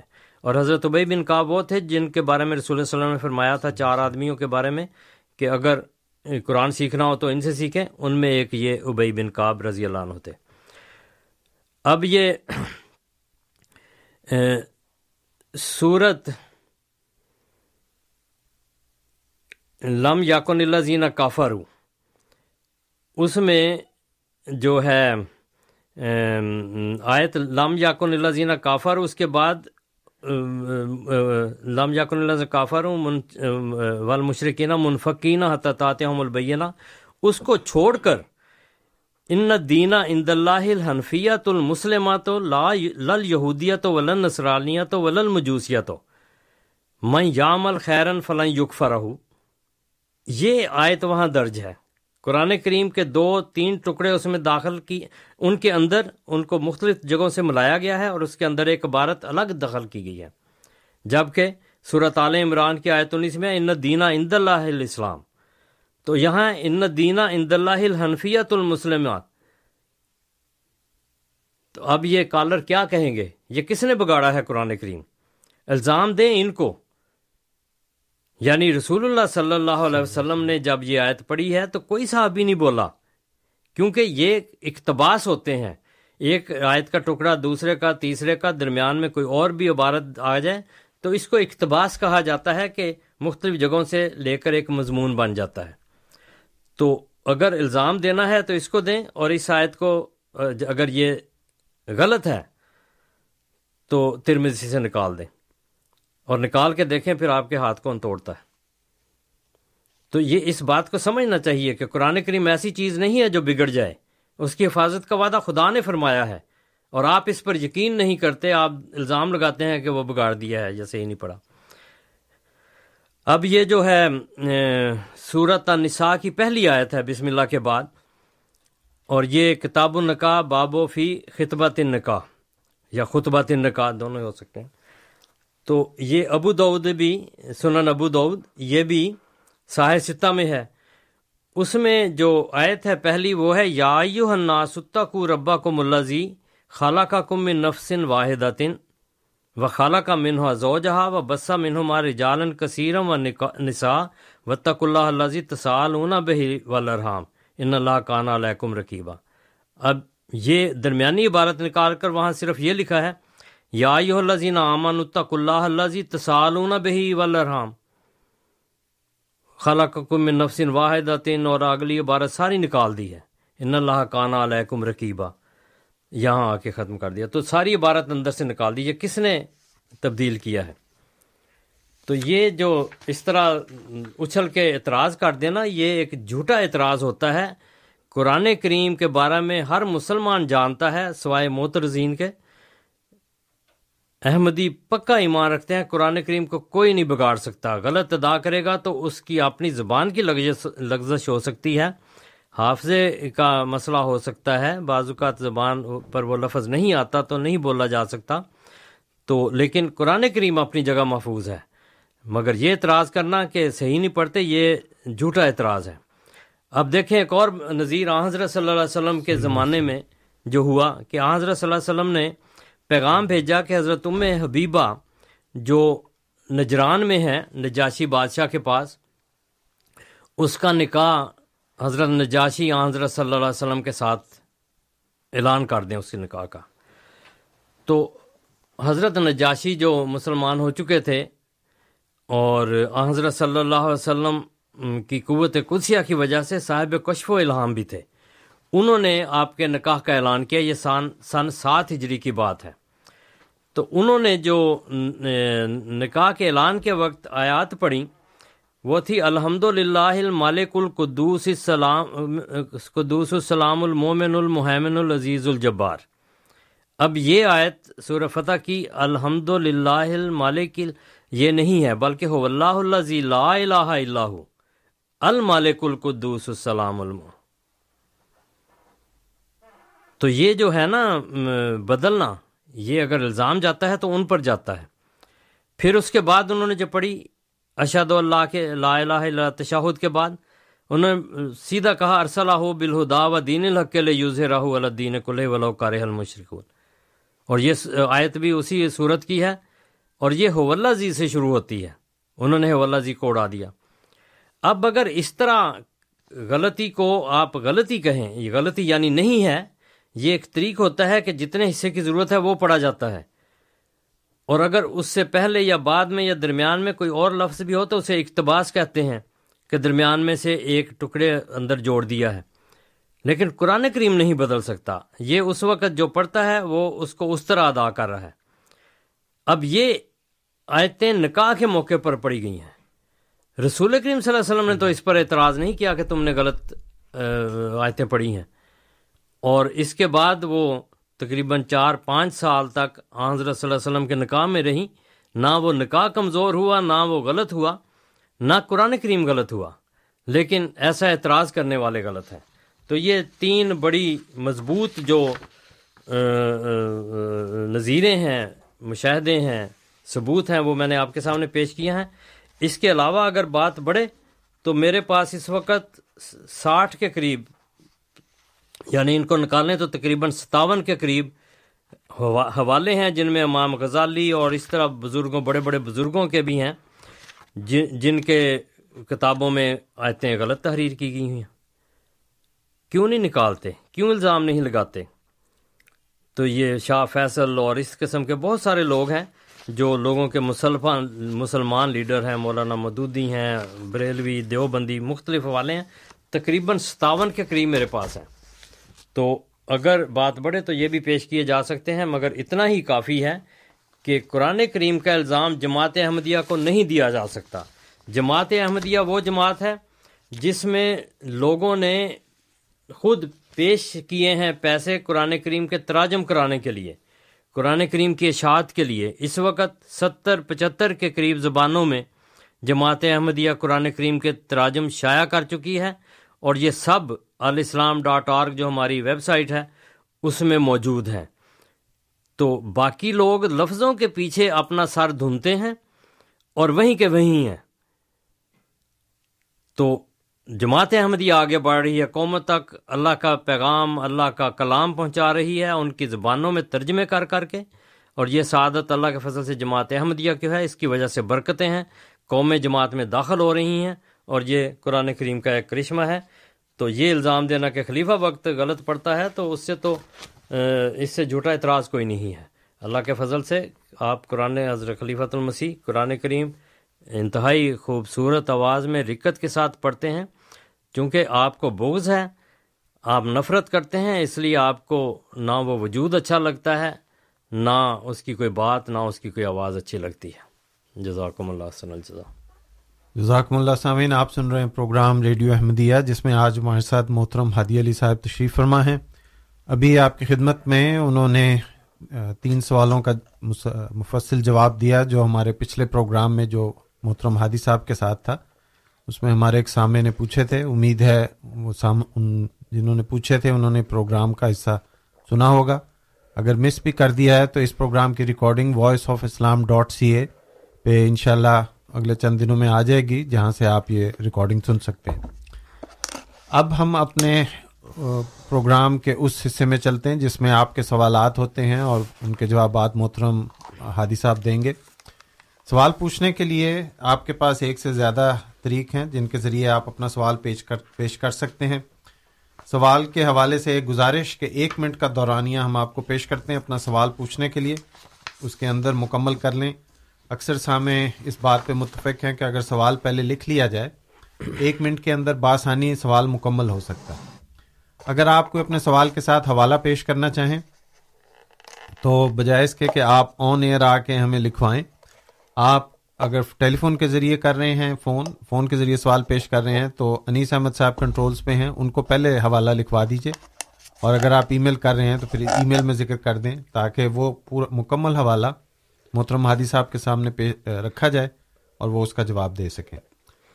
آپ اگر ٹورنٹو کے علاقے میں ہیں تو یہاں پہ آپ کے لیے جو فون نمبر ہے، جس پہ آپ اپنا سوال پوچھ سکتے ہیں معذرت، یہ صرف ٹورنٹو کا ہی فون نمبر ہے، مونٹریال کا نمبر میرے سامنے نہیں ہے۔ ٹورنٹو کا نمبر ہے two eight nine three zero four seven one eight six. یہ سوال پوچھنے کے لیے نمبر ہے۔ پہلا نمبر جو ہے two eight nine three zero four seven one eight six اور دوسرا نمبر ہے two eight nine three zero four zero one zero five two eight nine three zero four zero one zero five ان دونوں numbers میں سے کسی بھی number پر آپ phone کر کے اپنا سوال جو ہے وہ پیش کر سکتے ہیں۔ اگر آپ ای میل کے ذریعے اپنا سوال بھیجنا چاہتے ہیں تو ہمارا پتا ہے کیو اے یعنی question answer at voice of Islam dot C A Q A یعنی question answer at voice of Islam dot C A اگر آپ اس پروگرام کی نشریات براہ راست نہیں سن پا رہے یا آواز صاف نہیں ہے، تو آپ انٹرنیٹ پہ بھی سن سکتے ہیں۔ انٹرنیٹ پہ ہمارا پتا ہے۔ Voice of Islam dot C A voice of Islam dot C A جہاں آپ نہ صرف یہ پروگرام براہ راست، بلکہ سابقہ پروگرام کی ریکارڈنگ جو ہے وہ بھی سن سکتے ہیں۔ اسی طرح اس کی فریکوینسیز میں عرض کر دیتا ہوں ٹورانٹو میں ہے thirteen fifty A M, thirteen fifty A M, اور اسی طرح مونٹریال میں اگر آپ ہیں تو وہاں پہ ہماری فریکوینسی ہے sixteen ten A M sixteen ten یعنی تیرہ سو پچاس اے ایم فریکوینسی ٹورانٹو کے لیے اور سولہ سو دس اے ایم فریکوینسی مونٹریال کے لیے. اگر آپ نے یہ پروگرام ٹیلی فون پہ سننا ہے یعنی ریڈیو کی نشریات صاف نہیں ہے تو ٹورانٹو کے علاقے میں جو ہمارا نمبر ہے، وہ نوٹ فرمائیے six four seven five six four one three five zero six four seven five six four one three five zero اور اسی طرح مونٹریال کے علاقے میں ہمارا نمبر جس پہ آپ یہ پروگرام براہ راست سن سکتے ہیں five one four six zero nine one six one zero five one four six zero nine one six one zero ایک دفعہ پھر ایک منٹ کا دورانیہ آپ کی خدمت میں ہے اور آپ سے گزارش ہے کہ اس کے اندر اپنا جو سوال ہے مکمل کریں۔ سمجھیں کہ کوئی پہلو رہ گیا تو دوبارہ فون کر لیں لیکن چند منٹ کے توقف کے ساتھ تاکہ ہم زیادہ سے زیادہ سامعین کو پروگرام میں شامل کر سکیں۔ ہمارے ساتھ آج کے پروگرام کے ہمارے پہلے مہمان جو ہیں وہ لائن پہ آ گئے ہیں۔ امین صاحب ٹورنٹو سے السلام علیکم رحمۃ اللہ وبرکاتہ۔ آپ ایئر پہ ہیں بات کیجیے کیا حال ہے مکرم نذیر صاحب آپ کے؟ جی بالکل ٹھیک الحمد للہ امین صاحب آپ کیسے ہیں؟ بات ٹھیک۔ اچھا چوئی صاحب آپ نے جتنی بھی حوالے دیے کتاب المغازی کے صحیح بخاری کے آج تک دنیا اسلام مانتی ہے کہ مسلمہ قذاب اور اسود انسی جھوٹی نبوت کی وجہ سے ہی قتل ہوئے۔ آپ نے خود اقرار کیا کہ آپ صلی اللہ علیہ وسلم کو ایک رات پہلے بتا دیا گیا، آپ صلی اللہ علیہ وسلم نے اعلان کیا۔ یہ خلافت کی وجہ سے نہیں تھا۔ آپ نے دو باتیں کی ہیں۔ اپنے آپ اپنا بیان خود سنے کہ آپ نے دو باتیں کی ہیں۔ ایک طرف آپ نے کہا کہ اللہ کے نبی صلی اللہ علیہ وسلم کو وفات سے پہلے بتا دیا گیا۔ دوسرا مسلمہ کذاب نے نبوت مانگی تھی، خلافت نہیں۔ کیونکہ خلافت کے لیے تو الیکشن ہوتے ہیں اور سلیکشن ہوتی ہے۔ آپ صلی اللہ علیہ وسلم کے ہاتھ میں نہیں تھا کہ کسی کو خلیفہ بنایا جائے۔ ہاں اللہ کا حکم آیا تو آپ صلی اللہ علیہ وسلم نے اپنی وفات کے بعد حضرت ابو بکر صدیق کا نام ضرور لیا۔ یہ بات الگ ہے۔ باقی رہا، ہمارے یہاں نہ بچہ چھ سال کا بچہ، نہ عربی ہے۔ نہ سعودی عرب میں پیدا ہوا ہے۔ دیکھ کے بہترین قرآن پڑھتا ہے۔ قرآن کو پڑھنا ایک الگ بات ہے اور آیت کو بدلنا آپ دو باتوں کو ملا رہے ہیں۔ اگر آپ کو یقین نہیں آتا تو ٹورنٹو اور مونٹریال کے سارے مرزائی حضرات یوٹیوب کھولیں۔ اپنے آپ کے اس جو اپنے آپ کو پیشوا کہتا ہے اور جو کہتا ہے کہ میں امیر المومنین ہوں، ایک نہیں، دو نہیں، پانچ دفعہ اس نے قرآن طرف دیکھ کے قرآن پاک پڑھ نہیں سکا۔ یہ حروف کی تجوید کی غلطی نہیں ہے۔ اللہ ایسے لوگوں سے ایسی غلطیاں اس لیے کراتا ہے تاکہ لوگوں کو پتا چلے کہ دیکھو یہ یہ ہے ان کا دین اور یہ ہے ان کا قرآن۔ بہت شکریہ۔ جی ٹھیک ہے امین صاحب۔ جی ہادی صاحب۔ امین صاحب تو ڈٹ جاتے ہیں جب وہ کوئی سٹینڈ لیتے ہیں چاہے وہ کیسے ہی ہو سٹینڈ۔ امین صاحب میں نے ترجمہ پڑھ دیا تھا۔ عبارت اب میں پڑھ دیتا ہوں۔ اس نے کیا لکھا تھا؟ آپ کہتے ہیں اس نے خلافت مانگی تھی۔ خلافت کا مطلب اس کو کیا پتا کہ خلیفہ کیا ہوتا ہے؟ خلافت راشدہ تو قرآن کریم کی آیت کے مطابق رسول اللہ صلی اللہ علیہ وسلم کے بعد جاری ہوئی ہے۔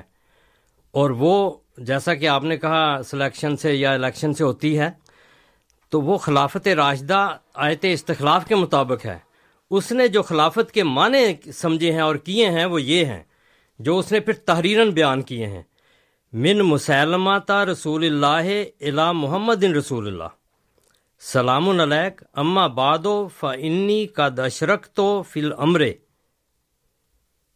اللہ تعالیٰ نے مجھے حکم میں، امر میں شریک کیا ہے۔ یا میں شریک ہو گیا ہوں ماں کا آپ کے ساتھ۔ و انا لنا نصف لرز قریشن نصف لرز و انا لنا نصف لرز والے قریشن نصف لرز کہ ہمارے لیے آدھی زمین ہے یعنی مسلمہ کے لیے، اور قریش کے لیے یعنی رسول اللہ صلی اللہ علیہ وسلم کی آدھی زمین ہے۔ اس نے خلافت مذہبی نہیں مانگی۔ اس نے زمین مانگی ہے، اور امر سے مراد حکومت اور مملکت ہے۔ اور اراضی کی اس نے بات، دو باتیں اس میں آتی ہیں، ایک اراضی اور ایک امور مملکت، الامر۔ اس میں خلافت راشدہ اس نے نہیں مانگی۔ اگر کوئی یہ تشریح کرتا ہے تو کرتا رہے، ہمیں اس سے کوئی سروکار نہیں۔ لیکن یہ تشریح جھوٹی ہے۔ اس نے بادشاہت مانگی ہے کہ مجھے آپ آپ اس وقت بادشاہ ہیں، سارا عرب آپ کے تحت آ چکا ہے۔ تو آپ اپنی حکومت میں مجھے آدھا کریں اور زمین بھی آدھی دیں۔ تو آپ جو مرضی مانے کریں، لیکن جو قتل کیا ہے وہ ان کی بغاوت اور لڑائی کی وجہ سے ہوا ہے۔ کسی ایک شخص کا بھی آنسلم کی زندگی میں ایک شخص بھی جس نے صرف دین سے رخ موڑا ہو، اس کو قتل نہیں کیا گیا۔ اس کے کوئی دوسرے جرم تھے، اس سے کسی سے قصاص لیا گیا ہے قتل کا، کسی کا اور جرم تھا۔ اس جرم کی وجہ سے اسے سزا ملی ہے اور یہاں بھی وہ ارتداد کی وجہ سے ہے، نہ نبوت کی وجہ سے۔ کیونکہ اگر نبوت کا دعویٰ انہوں نے رسول اللہ صلی اللہ علیہ وسلم کی زندگی میں کیا ہے، دونوں نے، اور لازمن کیا ہے۔ اور اس نے خط کے ذریعہ بھی کیا ہے۔ اور اسود انسی کا واضح کھلے ہے، کھلا ریکارڈ ہے کہ اس نے بھی وسلم کی زندگی میں آخری تین چار مہینے کی باتیں ہیں، رسول اللہ وسلم کی وصال سے پہلے کی۔ تو اس میں اس نے نبوت کا دعویٰ کیا ہے۔ اس پہ تو رسول اللہ صلی اللہ علیہ وسلم نے کسی جگہ ذکر نہیں کیا کہ اس کو نبوت کی وجہ سے مارو۔ اس کی جو سرکشی تھی، اس کی بغاوت تھی، اس نے جو جنگ کی، مسلمانوں کو شہید کیا علاقے فتح کر لیے اس کی وجہ سے مقابلے کا ارشاد فرمایا۔ تو اگر امت مسلمہ پتہ نہیں کون سی ہے آپ کی امت مسلمہ جو ہمیشہ غلط معنی کرتی ہے اور اس کے پیچھے چلتی ہے، اس میں بتائیں کون ہے جو صحابہ میں اس کو مانتا ہو؟ بتائیں جو چودہ صدیوں میں جو آئمہ کرام تھے، جو اولیاء اللہ تھے، جو مفسرین تھے، انہوں نے کہاں اس کو لیا ہے کہ نبوت کی وجہ سے مانگا ہے؟ یہ آج کا مولوی اگر تشریح کرتا ہے، اپنے ان عقائد کی وجہ سے جس سے وہ خون ریزی کرنا چاہتا ہے۔ اور فتوے لگا کے مسلمانوں کو ہی کفر میں دھکیل کر، خود ہی دھکیل کر، خود ہی مارنا چاہتا ہے۔ یہ ان کی تشریحات ہیں۔ کسی ایک جگہ بھی آپ بتا دیں، میں بتا دوں گا کہ اس نے کیا کیا تھا جس کی وجہ سے اسے قتل کیا گیا۔ تو یہ جو ارتداد کی آپ بات کرتے ہیں یا نبوت کی بات کرتے ہیں، ایک کو بھی نہیں اور آپ جانتے ہیں کہ طلحہ الاسدی نے بھی نبوت کا دعویٰ کیا تھا اور سجاہ نے بھی کیا تھا۔ اسود انسی اور یہ تو مار سجا پھر ڈسپیئر ہو گئی۔ تو لہا جو تھا وہ شام کی طرف پھر چلا گیا شکست کھانے کے بعد۔ جب وہ ایک دفعہ عمرے کے لیے آیا تو حضرت ابو بکر رضی ایک دفعہ مدینہ کے پاس سے گزرا تو حضرت ابو بکر رضی اللہ نے فرمایا کہ اس کو کوئی نہ چھیڑے، جانے دے۔ یہ نادم ہو چکا ہے۔ اگر اس کو اس نے نبوت کا دعویٰ کیا ہوتا، کیا تھا، تو اگر اس کی وجہ سے قتل کرنا جائز ہوتا تو حضرت ابو بکر رضی اللہ قتل کرواتے اسے بھی۔ چونکہ وہ بغاوت سے باز آ چکا تھا، شکست کھا کے بھاگ گیا تھا اور نادم ہو کے آیا تھا، اسی طرح پھر وہ عمرے کے لیے بھی آیا۔ تو حضرت عمر رضی اللہ عنہ نے اسے قتل نہیں کیا۔ تو نبوت کے دعوے سے یا ارتداد کی وجہ سے کسی ایک کو بھی قتل نہیں کیا گیا۔ تو یہ بات درست نہیں درست نہیں ہے جو آپ کرتے ہیں۔ غلط بات ہے، میں نے اس کا خط جو بخاری میں درج ہے، سب سے بہترین کتاب اور خط کے معین الفاظ ہیں کہ مجھے قد اشرک تو فی الامر، میں ماں کا میں آپ کے ساتھ امر حکومت میں، امر سے مراد حکومت ہے، اس میں شامل ہو چکا ہوں اور ان لنا نصف لرزے اور یہ اگلا فکرہ اس کی بھی تشریح کرتا ہے کہ اس سے مراد وہ حکومت ہی مانگ رہا ہے۔ زمین مانگ رہا ہے، علاقہ مانگ رہا ہے، جس میں وہ سلطنت اپنی بنائے۔ تو اس میں نبوت کا کہیں ذکر نہیں ہے۔ باقی جو قرآن کریم آپ کہتے ہیں، وہ اسی طرح ہی ہوتا ہے کہ کوئی زبان میں اس طرح نہیں ہوتا رواں نہیں پڑھ سکتا۔ لیکن یہ نہیں ہے کہ آپ غلط پڑھتے ہیں، یہ بات آپ کی جھوٹی ہے۔ تو اللہ تعالیٰ کا فضل ہوتا ہے۔ حضرت موسا علیہ السلاۃ والسلام کے بارے میں آتا ہے، وہ خدا کے نبی تھے، ان کی زبان بھی اٹکتی تھی۔ تفسیر روح المعانی میں وہ پڑھیں نا ساری، بلکہ دوسری تفسیریں بھی، جہاں وہ کہتے ہیں کہ افسا منی لسانن، مجھے ہارون جو ہے وہ حضرت ہارون علیہ السلام کو میرے ساتھ نبی بنا دے، کیونکہ میں زبان میں رواں نہیں ہوں۔ تو وہاں جو تشریحات ہیں، تفسیر روح المعانی میں پڑھیں، کہ ان کی زبان میں لکنت تھی، تو وہ لفظ غلط ہو جائے، یا نہ پڑھ سکے، بعض اوقات نظر کمزور ہوتی ہے، وہ روشنی ہوتی ہے، بعض اوقات نہیں پڑھا جاتا۔ تو آپ اس کو الزام لگا دیتے ہیں کہ یہ ہے تو جو تحریریں ہیں میں نے بیان کی ہیں ابو دعود میں ترمزی میں اور تاریخ کی کتابوں میں، جہاں آن وسلم کا نکاح غلط آیات گویا کہ اگر آپ کی تشریح کو مانا جائے تو وہ آیتیں غلط بنتی ہیں۔ وہاں واویلا کریں جا کے کہ ان کے عبارتوں کو ان کتابوں میں درست کریں۔ یہاں اللہ کے فضل سے حضرت صاحب کہ قرآن کریم بالکل درست ہے۔ بعض اوقات لائٹ کا وہ چمک ہوتی ہے صفحے پر، وہ لفظ نہیں پڑھا جا سکتا۔ بعض اوقات نظر کمزور ہے، اینک لگاتے ہیں تو اس کے بغیر جب پڑھتے ہیں، بعض اوقات وہ ہو جاتا ہے۔ تو مگر یہ الزام دینا کہ آپ قرآن غلط پڑھتے ہیں، یہ جھوٹا اعتراض ہے اور ہم اس کو کلیتاً رد کرتے ہیں۔ اس معیار پر تو آپ ساری دنیا میں یہ ثابت کر سکتے ہیں، مختلف لوگ جن سے قرآن غلط پڑھا گیا۔ میں نے بتایا آپ کو کہ تحریراً جو غلطیاں کی ہیں، میرے پاس ان تین کے علاوہ ستاون کے قریب حوالے موجود ہیں۔ اور بھی مل جائیں گے اگر آپ خواہش کریں تو۔ تو ایسا اعتراض نہ کریں جو آپ اپنے آپ پر آتا ہے۔ جزاک اللہ۔ جزاکم اللہ۔ آپ سن رہے ہیں پروگرام ریڈیو احمدیہ جس میں آج ہمارے ساتھ محترم ہادی صاحب تشریف فرما ہیں۔ یہاں میں اپنے ان سامعین کا شکریہ ادا کرنا چاہتا ہوں جو ہمارا پروگرام انٹرنیٹ پہ سنتے ہیں، دنیا کے کونے کونے میں آپ لوگ سنتے ہیں، آپ کے محبت برے پیغامات، آپ کے مشورہ جات، ہماری کمزوریوں کی نشاندہی ہم تک پہنچتی رہتی ہے۔ اللہ تعالیٰ آپ کو خوش رکھے، جہاں بھی آپ دنیا میں ہیں، اپنی حفاظت میں رکھے، پوری ریڈیو احمدیہ کی ٹیم کو اپنی دعاؤں میں یاد رکھیے۔ سامعین، ایک دفعہ پھر میں عرض کر دیتا ہوں، آج کے پروگرام میں ہمارے ساتھ محترم ہادی علی صاحب تشریف فرما ہے اور آپ کے ساتھ گفتگو کا سلسلہ جو ہے، یہ انشاءاللہ اللہ آٹھ بجے تک چلے گا۔ اگر آپ آج کے پروگرام میں کوئی سوال شامل کرنا چاہیں تو آپ نمبر نوٹ کیجیے two eight nine three zero four seven one eight six two eight nine three zero four seven one eight six اور اسی طرح two eight nine three zero four zero one zero five two eight nine three zero four zero one zero five تو ان دونوں numbers میں سے کسی بھی نمبر پر آپ فون کر کے اپنا سوال جو ہے محترم ہادی صاحب کی خدمت میں پیش کر سکتے ہیں۔ جب آپ ای میل کے ذریعے بھیجتے ہیں تو ہمارا پتہ ہے کیو اے یعنی question answer at voice of Islam dot C A. Q A یعنی question answer at voice of Islam dot C A. دونوں صورتوں میں یعنی اگر ٹیلی فون پہ آپ کر رہے ہیں، اپنا سوال پیش کر رہے ہیں یا ای میل کے ذریعے تو اپنا نام اور شہر کا نام ضرور شامل کیجیے پسند کریں کہ آپ کا نام نہ لیا جائے تو ذکر کر دیں۔ ای میل میں ہے تو ای میل میں کر دیں اور اگر فون کر رہے ہیں تو انیس صاحب ہیں کنٹرولز پہ ان کو بتا دیجیے ہم آپ کے شہر کے تعارف سے آپ کا سوال جو ہے پروگرام میں شامل کریں گے۔ اسی طرح فریکوینسیز جو ہماری ہیں ٹورانٹو کے علاقے میں ہے تھرٹین ففٹی اے ایم یعنی تیرہ سو پچاس اے ایم پہ، اور مونٹریال میں سولہ سو دس اے ایم پہ یعنی سکسٹین ٹین اے ایم پہ۔ تو ان دونوں ریڈیو اسٹیشن سے، دونوں فریکوینسیز پہ یہ پروگرام بالوقت نشر ہوتا ہے۔ آپ جہاں ان دونوں میں علاقوں میں اگر ہیں تو سن سکتے ہیں۔ اگر آپ ان دونوں علاقوں میں نہیں ہیں یا پروگرام کی نشریات جو ہیں وہ صاف نہیں ہیں تو آپ ٹیلی فون پہ یہ پروگرام سن سکتے ہیں۔ ٹورانٹو کے سامعین کے لیے ہمارا نمبر ہے six four seven five six four one three five zero six four seven five six four one three five zero اگر آپ مونٹریال کے علاقے میں ہیں تو وہاں پہ ہمارا نمبر ہے five one four six zero nine one six one four five one four six zero nine one six one sorry جی ہاں۔ فائیو ون فور میں کیا ہاں مونٹریال میں five one four six zero nine one six one zero ہفتے کے دن یہ programme آٹھ بجے سے نو بجے کے درمیان پیش کیا جاتا ہے، جس میں ہم آپ کی خدمت میں امام جماعت احمدیہ، حضرت مرزا مسرور احمد صاحب، خلیفۃ المسیح الخامس عید اللہ تعالیٰ بن نصر العزیز کا تازہ ترین خطبہ جمعہ پیش کرتے ہیں۔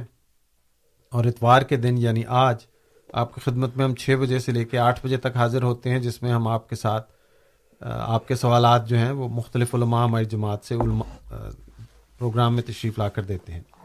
ہمارے ساتھ ہمارے اگلے سامع لائن پہ ہیں مرزا محمود صاحب۔ مسز ساگا سے ان کی کال لیتے ہیں۔ مرزا محمود صاحب السلام علیکم رحمۃ اللہ۔ آپ ایر پہ ہیں بات کیجیے۔ وعلیکم السلام ورحمۃ اللہ۔ آپ کو اور حاجی علی صاحب کو بہت بہت السلام علیکم۔ وعلیکم السلام ورحمۃ اللہ جی۔ جی میرا حاجی علی صاحب جو سوال تھا کہ نبی کریم صلی اللہ علیہ وسلم کا جنازہ کس نے پڑھایا تھا؟ اور دوسرا ایک سوال یہ ہے کہ کیا نبی کریم صلی اللہ علیہ وسلم میں نے سنا ہے جا کہ آپ جو تقریر کرتے تھے یا جو بھی پڑھتے تھے وہ تو کہہ لیں کہ صحابہ کہتے ہیں کہ ہم آپ کے الفاظ گن سکتے تھے۔ تو یہ کیا درست ہے؟ اس میں اس کی میں وضاحت چاہتا ہوں۔ جزاک اللہ ٹھیک ہے بہت شکریہ مرزا صاحب۔ آپ کے دونوں سوال جو ہیں نوٹ کر لیے ہیں۔ ہمارے جی وعلیکم السلام ورحمۃ اللہ۔ ہمارے اگلے مہمان ہیں ظہیر صاحب۔ ظہیر صاحب سیاٹل سے۔ ظہیر صاحب، السلام علیکم ورحمۃ اللہ وبرکاتہ۔ آپ ایر پہ بات کیجیے وعلیکم السلام۔ ہادی علی صاحب کی بات میں وزن تو ہے، کیونکہ مطلب یہ سمجھ میں نہیں آ رہا کہ مسلمان اتنے معصوم تھے، کرسچنوں اور یہودیوں سے بھی گئے گزرے تھے کہ نبی ہونے کے باوجود بھی وہ ایک عورت پر ایمان لے کر آ گئے اور اس عورت نے نبوت کا دعویٰ کر دیا اور اس کے فالوور جو تھے، دس ہزار بھی دس ہزار تھے اور اتنی بڑی تعداد تھی۔ آ، حضرت صلی اللہ علیہ وسلم، تو جب مکہ میں ہجرت کی تو صرف، میرا خیال ہے چار سو کے قریب مسلمان تھے۔ تو اتنی بڑی تعداد اور عورت پہ ایمان لے کر آنا صاف بتا رہا ہے کہ باقی بغاوت تھی۔ دوسرا میرا سوال یہ ہے، سورہ معاہدہ کی آیت پہ، یہ جو خدا تعالیٰ نے فرمایا کہ میں نے کچھ لوگوں کو بندر اور سور بنا دیا، تو ایتھیس جو ہے، وہ ہم سے یہ سوال کرتا ہے کہ خدا تعالیٰ اگر ناراض ہو کے مطلب بندر اور سور کو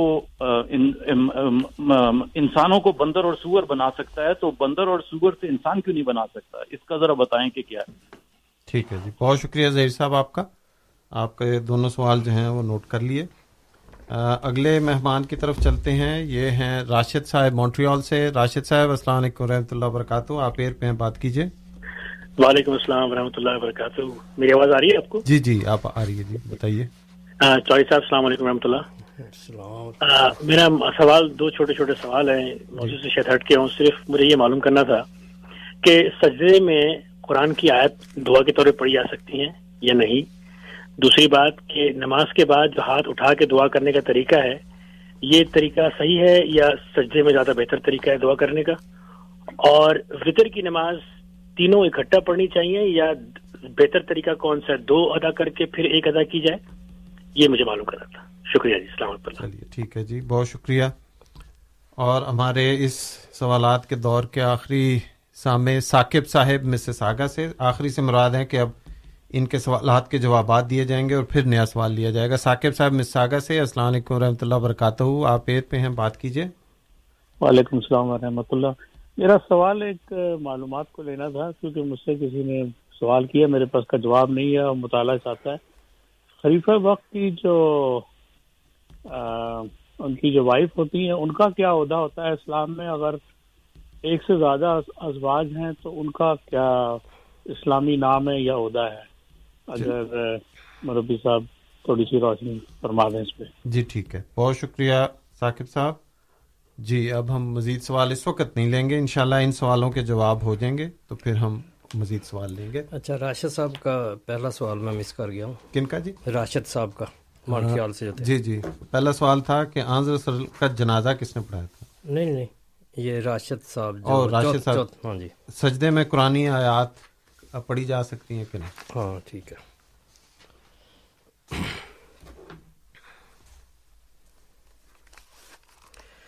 اچھا سب سے پہلے تو مرزا محمود احمد صاحب نے یہ پوچھا تھا کہ نبی کریم صلی اللہ علیہ وسلم کا جنازہ کس نے پڑھایا تھا؟ جی جی۔ نبی کریم صلی اللہ علیہ وسلم کا جنازہ کسی نے نہیں پڑھایا امام ہو کر سب نے اپنا اپنا پڑھا ہے۔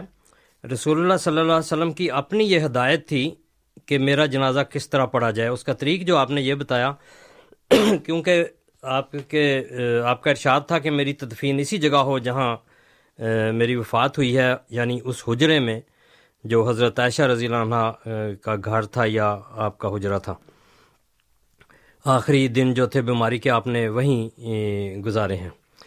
تو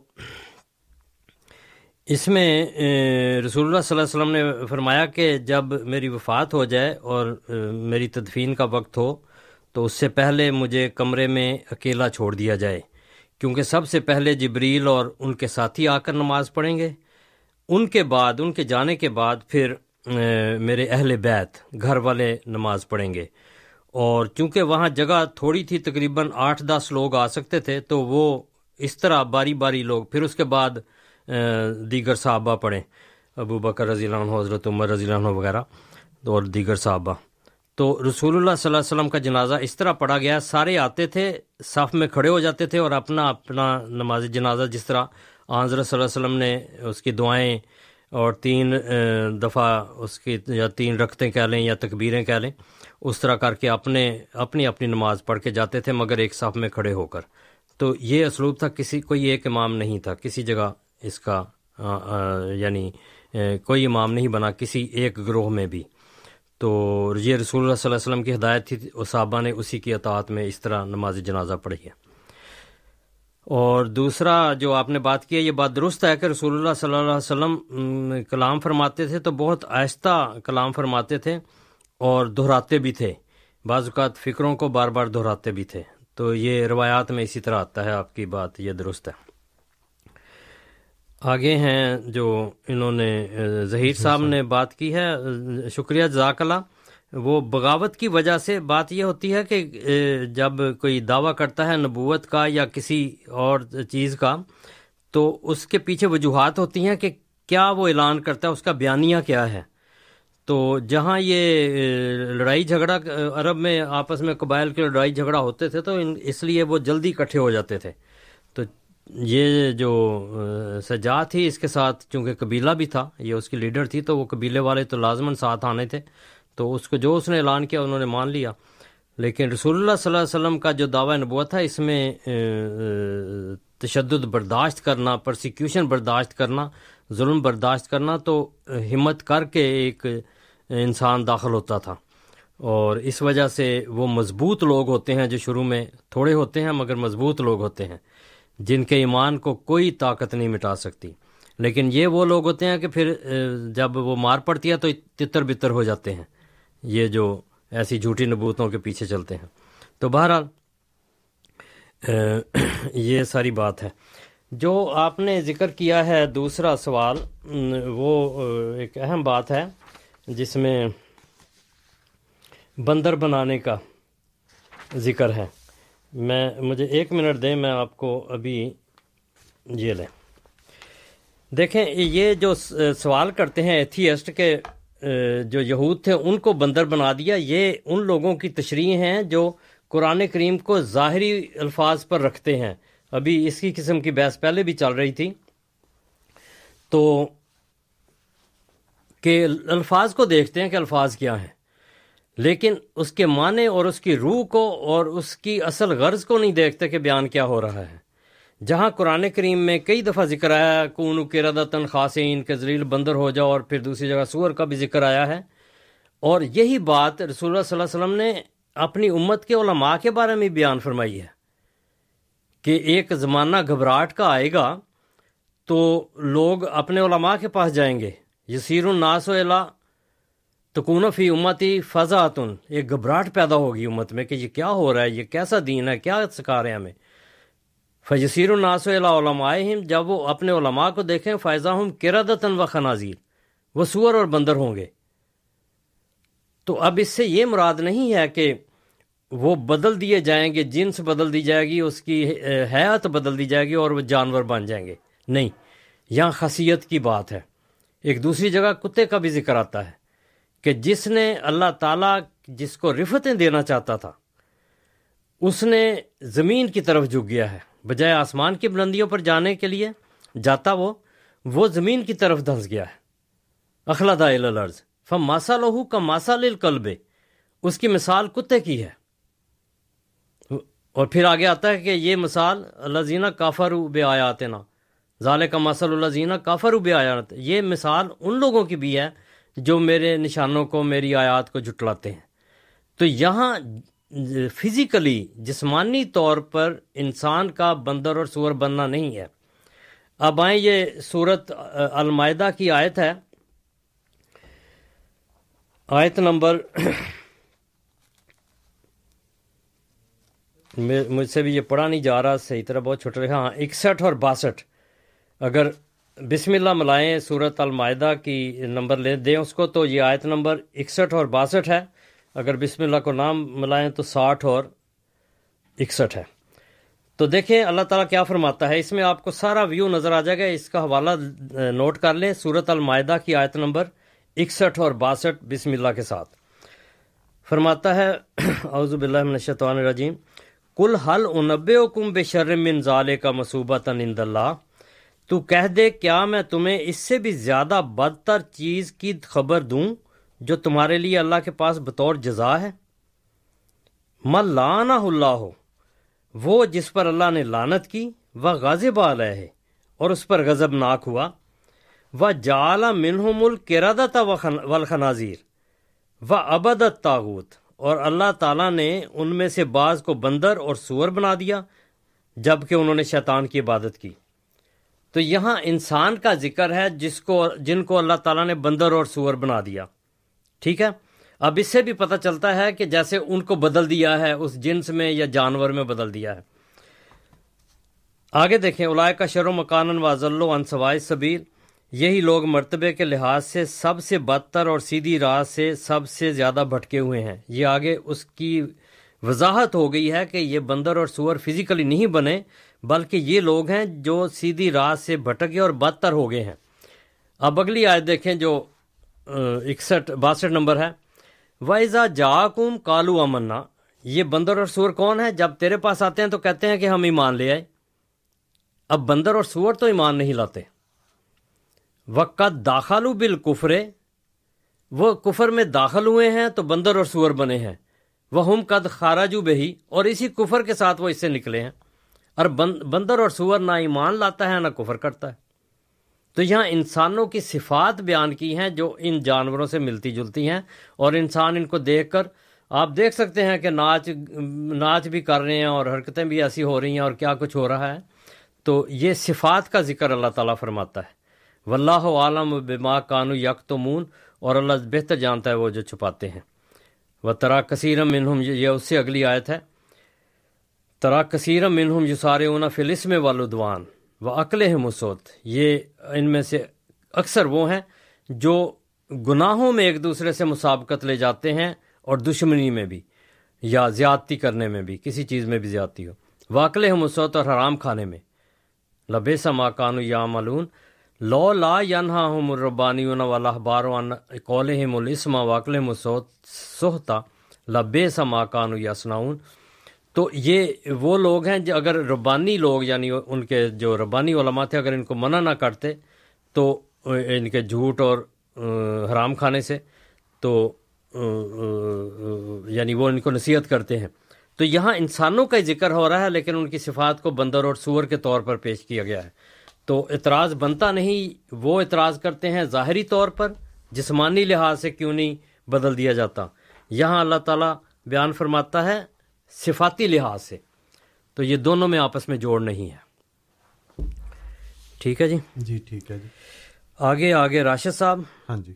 ان کا پہلا سوال تھا کہ سجدے میں قرآن سجدے میں قرآن آیات پڑھی جا سکتی ہیں کہ نہیں؟ رسول اللہ صلی اللہ علیہ وسلم کے دو عمل ہیں ایک پہلے کا ہے ایک بعد کا۔ جو پہلا تھا اس میں ایک روایت آتی ہے کہ ایک ایک رات رسول اللہ صلی اللہ علیہ وسلم نے پوری رات سجدے میں یہ دعا کی کہ اللہ تعالیٰ ان فی اللہ فین عبادک، وہ جو حضرت عیسیٰ علیہ السلام کی دعا ہے صورت معاہدہ کے آخر میں، کہ اگر تو ان کو بخش دے تو یہ تیرے بندے ہیں، اگر اگر سزا دے تو پھر تو غفور الرحیم ہے، اس طرح وہ آیت ہے۔ مجھے وہ الفاظ اس طرح، اس وقت مستحضر نہیں۔ تو وہ آیت جو ہے رسول کریم صلی اللہ علیہ وسلم نے امت کو اور دوسرے لوگوں کو ایمان میں داخل کرنے کے لیے اور جو امت والے ہیں، ان کی بخشش کے لیے دعا کی، ساری رات سجدے میں کی۔ لیکن اس کے بعد جو آپ کی آخری آخری دن تھے زندگی کے، ان میں رسول اللہ صلی اللہ علیہ وسلم نے واضح طور پر اشاد فرمایا کہ رکوع اور سجدے کی حالت میں قرآن آیات تلاوت نہ کی جائیں۔ تو وہ ایک عمل تھا جو پہلے کی زندگی میں تھا۔ پھر اللہ تعالیٰ کی ہدایت کے مطابق رسول اللہ صلی اللہ علیہ وسلم نے اعلان فرمایا اور بڑا واضح الفاظ میں اعلان فرمایا کہ سجدے کی حالت میں قرآن کریم سجدے اور رکوع کی حالت میں قرآن کریم کی تلاوت آیات کی تلاوت نہ کی جائے۔ وہاں دوسری دعائیں کی جائیں جو دیگر ہیں وہ کی جا سکتی ہیں۔ لیکن یہ اس پر جماعت احمدیہ کا بھی اسی پر عمل ہے کہ رکوع اور سجود میں قرآن آیات نہیں پڑھی جاتی۔ حضرت مسیح السلام کا یہی فتویٰ ہے۔ ٹھیک ہے جی؟ جی ٹھیک ہے۔ دوسرا ہے نماز کے بعد دعا ہاتھ اٹھا کر کرنا۔ ہاں جی۔ یہ حضرت صلی اللہ علیہ وسلم سے ثابت نہیں ہے۔ یہ ہے کہ نماز پڑھی اور اس کے بعد بارش کے لیے دعا کی اور بعض خاص موقعوں پر اس کا ذکر آتا ہے۔ حضرت صلی اللہ علیہ وسلم کا اس پر عمل نہیں تھا کہ ہر نماز کے بعد آپ ہاتھ اٹھا کر دعا کرتے تھے۔ شاز شاز کسی خاص موقع پر جس طرح بارش کے لیے دعا کی، اس کا ذکر آتا ہے۔ تو جماعت احمدیہ اس کو جائز نہیں سمجھتی۔ یہ ایک طریقہ ہے جو اختیار کیا گیا ہے۔ اصل نماز دعا ہے اور رسول اللہ صلی اللہ علیہ وسلم کی یعنی اصل دعا نماز ہے۔ رسول اللہ صلی اللہ علیہ وسلم نے فرمایا دعا و مخل عبادہ ہر عبادت کی جو، کا جو مغز ہے، اس کی جو روح ہے، وہ دعا ہے۔ تو نماز میں دعا اس طرح نہ کی جائے بعد میں بڑے اہتمام کے ساتھ اس کو کیا جائے یہ درست نہیں ہے۔ جتنی نماز رسول اللہ صلی اللہ علیہ وسلم نے سکھائی اسی طریق پر پڑھنی چاہیے یہی اطاعت ہے اور یہی اللہ تعالیٰ کو پسندیدہ ہے۔ ٹھیک ہے جی؟ جی۔ وطر ہاں جی؟ ہاں جی۔ وطر دونوں طریقے سے پڑھے جا سکتے ہیں۔ حضرت صلی اللہ علیہ وسلم سے دونوں ثابت ہیں اور تینوں یعنی اکٹھے بھی پڑھے جا سکتے ہیں اور دو الگ پڑھ کے ایک الگ کیا جا سک پڑھا جا سکتا ہے۔ جو الگ پڑھا جائے اس میں دو دفعہ درو شریف پڑھا جا سکتا ہے تو یہ بھی بعض کا ذوق ہوتا ہے کہ اس میں موقع مل جاتا ہے کہ ایک ایک سے زیادہ بار بار ہم خان وسلم پر درود پڑھ دیں ہاں جی؟ تو یہ صورت ہے وطر کی۔ اس میں دراصل جو ایک الگ پڑھیں یا ساتھ پڑھیں جو اس کو طاق بنانا ہے، اس کا مقصد یہ ہے کہ جو نمازیں ہیں فرض، وہ طاق ہیں۔ یعنی مغرب کی نماز انہیں طاق بناتی ہے، تین رکھتے ہیں۔ تو اسی طرح جو سنت یا نوافل ہیں، رسول کریم صلی اللہ علیہ وسلم نے وطر کے ذریعہ ان کو طاق کیا ہے۔ تو اس لیے وطر کا پڑھنا لازمی ہوتا ہے کہ ہماری دن کے نفل یا سنتیں جو نمازوں کے ساتھ پڑھتے ہیں، وہ طاق ہو جائیں۔ تو یہ چونکہ عشاء کی نماز کے ساتھ یا اس کے بعد پڑھنا ہو پڑھنے ہوتے ہیں اس لیے یہ نماز کا ایک حصہ بن بن جاتا ہے۔ ایک تقید شدہ جسے سنت موقع کہتے ہیں وہ ہے۔ آگے ہے جی ثاقب صاحب کے کا سوال ہے جس کے دو جز ہیں کہ خلیفہ وقت کی اہلیہ کا کیا عہدہ ہے۔ اس کا جائزہ ہم آسانی سے لے سکتے ہیں۔ جو حضرت ابو بکر رضی اللہ کے ازواج کا تھا آپ کی ایک سے زیادہ بیویاں تھیں، حضرت عمر رضی اللہ کا بھی اسی طرح تھا۔ حضرت علی کا بھی غالباً ایک سے زیادہ تھیں۔ ایک حنفیہ تھا ایک کا نام، ایک حضرت فاطمہ تھیں۔ اسی طرح جو تھے، حضرت عثمان ان کی بھی ایک سے زیادہ تھیں۔ اب مجھے پوری طرح نہیں پتا کہ دو اکٹھی بھی تھیں کہ نہیں۔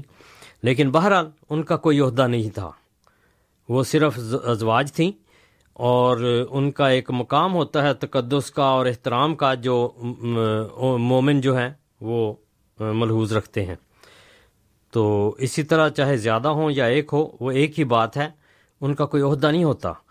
ام المومنین جو ہیں، امہات المومنین، یہ صرف نبی کی بیوی کا لقب ہوتا ہے، اس کا یہ عہدہ ہوتا ہے یا منصب ہوتا ہے۔ اس کا ایک خاص مقام ہوتا ہے، لیکن خلفاء کی بیویوں کا یہ نہیں ہے۔ ذاکم اللہ، آپ سن رہے ہیں پروگرام ریڈیو احمدیہ، جس میں آج ہمارے ساتھ محترم ہادی صاحب تشریف فرما ہیں۔ سامعین، ہم اپنے پروگرام کے آخری آدھے گھنٹے میں داخل ہوا چاہتے ہیں۔ اگر آپ آج کے پروگرام میں اپنا سوال شامل کرنا چاہتے ہیں، تو جلد از جلد ہمارے اسٹوڈیوز میں اپنے سوال کے ساتھ شامل ہوں۔ سوال پوچھنے کے لیے ہمارا نمبر ہے two eight nine three zero four seven one eight six.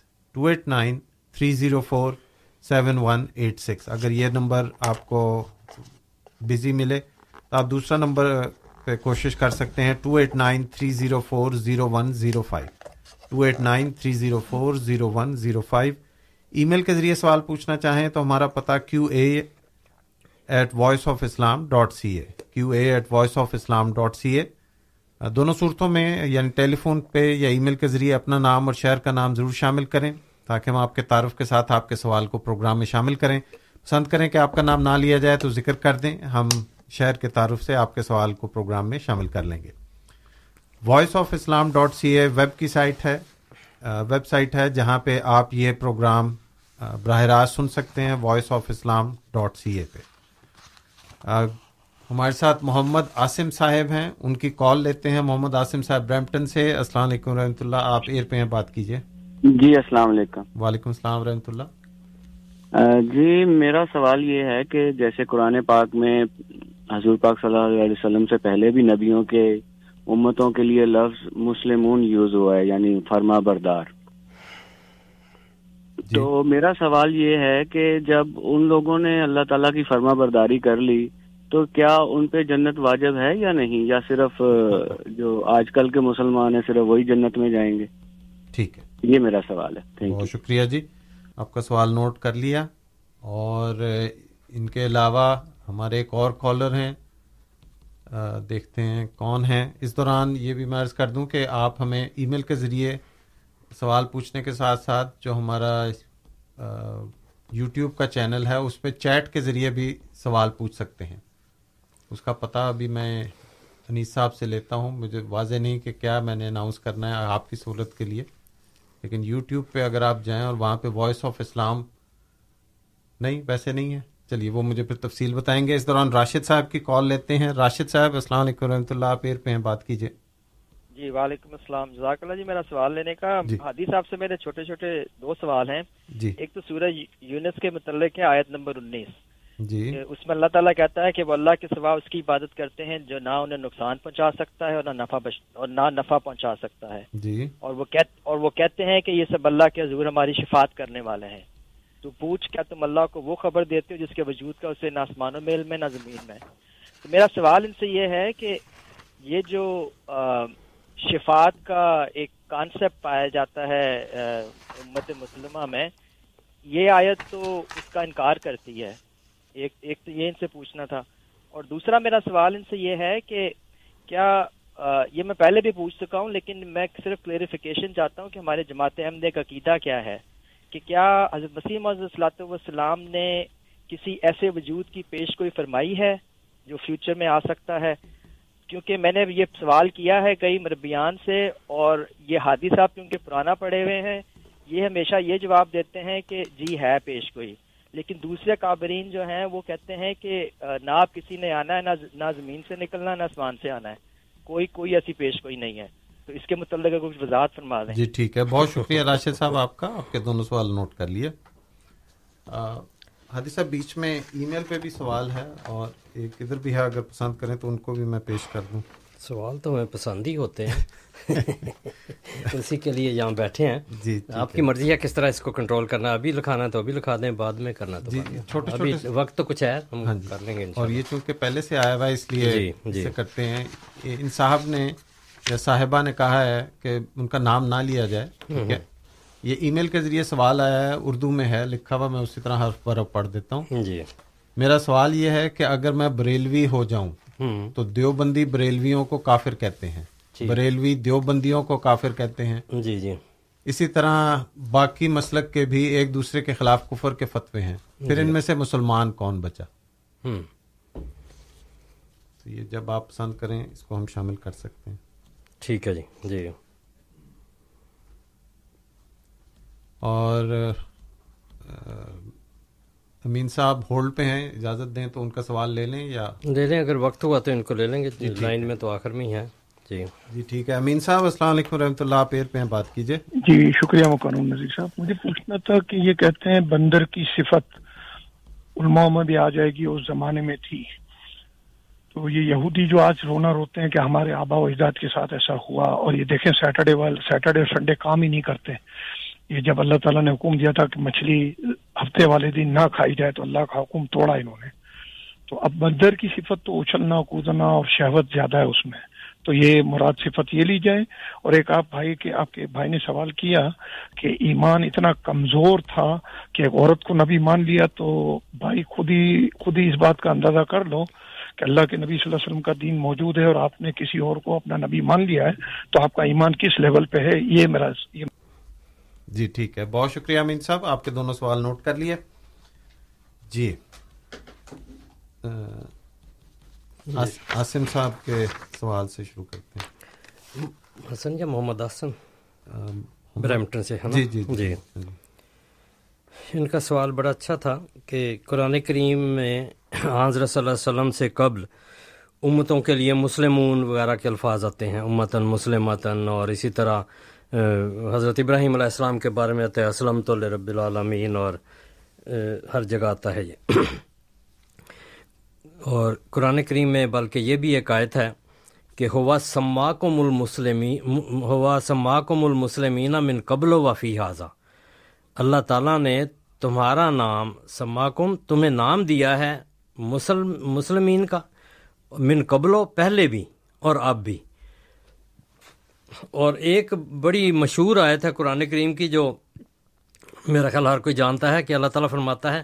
ابھی یہ جو پہلا شروع میں میں نے بیان دیا تھا، اس میں بھی اس کا ذکر تھا۔ ان دینا ان اللہ الاسلام ان دینا اد دین جو اللہ تعالیٰ سے تعلق رکھتا ہے، وہ دین جو اللہ تعالیٰ نازل فرماتا ہے نبیوں کے ذریعے۔ اور حضرت آدم سے لے کر آخر تک جو دین اللہ نے نبیوں کو دیا ہے قوموں کے لیے، ان کی امتوں کے لیے، انسانوں کے لیے، اس کا نام اسلام ہی ہے۔ یہ یہ ایک بات ہے جو قرآن کریم نے پیش کیا اور یہ مکمل یعنی تصور ہے، نظریہ ہے جو قرآن کریم نے پیش کیا ہے کہ آدم علیہ السلام سے جو دین شروع ہوا، وہ آہستہ آہستہ تدریجی منازل طے کرتا ہوا ارتقات کے منازل طے کرتا ہوا اسلام تک پہنچا ہے، قرآن کریم لے کر آیا اسے۔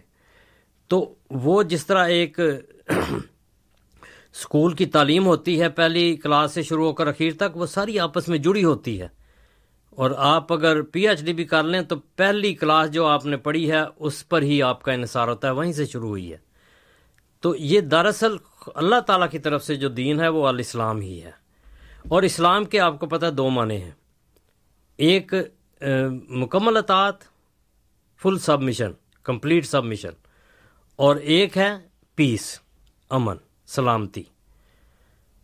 تو یہ جو دین ہے وہ دراصل اسلام ہی ہے اور مکمل ہوا ہے رسول کریم صلی اللہ علیہ وسلم پر۔ یہ فرق ہے کہ جو کامل اور آخری شکل ہے وہ رسول اللہ صلی اللہ علیہ وسلم کے ذریعہ اس دنیا میں آئی ہے۔ تو یہ جو نام ہے اسلام کا، یہ ہر نبی کے ساتھ ہے، ہر قوم کے ساتھ ہے۔ گو ان کے نام مختلف ہیں، یہودی یا عیسائی یا اس طرح کی قوموں کے نام، ہندو زرتشتی وغیرہ۔ نام اور ہو گئے ہیں۔ مگر دو چیزیں آپ کبھی بھی ان سب مذاہب میں سے نکال نہیں سکتے۔ اور کسی سے پوچھ لیں۔ کسی مذہب والے سے، چاہے وہ پادری ہے یا منک، یہ کاہن ہے یا ہندوؤں کا، ان کا، بدھوں کا، کوئی بھی ہو، جو بھی ان کے لیڈر ہے مذہبی، کسی سے ایک پوچھ لیں کہ بتائیں آپ کے مذہب میں مکمل اطاعت کا حکم ہے کہ نہیں ہے؟ اللہ تعالیٰ کی مکمل اطاعت، مذہبی لیڈر کی اطاعت، یہ ہے کہ نہیں ہے اور دوسرا ام آپ کا مذہب امن کا دعوے دار ہے کہ نہیں؟ اس میں امن کی تعلیم ہے کہ نہیں؟ ایک بھی اس کا انکار نہیں کرے گا۔ جب انکار نہیں کرتا تو اسی کو اسلام کہتے ہیں۔ تو بنیادی طور پر یہ سارے مسلم ہیں۔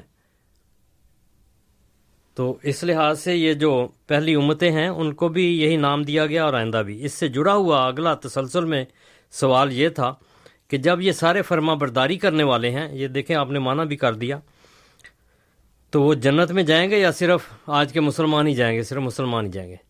دیکھیں، جو بخشش کا تعلق ہے وہ تو اللہ تعالیٰ سے آج اگر آج کے تصور کو لیں، جتنے مذاہب کے لوگ ہیں، جو بھی ہیں، انہوں نے جب نبی کو رد کیا ہے، تو انہوں نے خدا تعالیٰ کے نمائندے کا کفر کیا ہے۔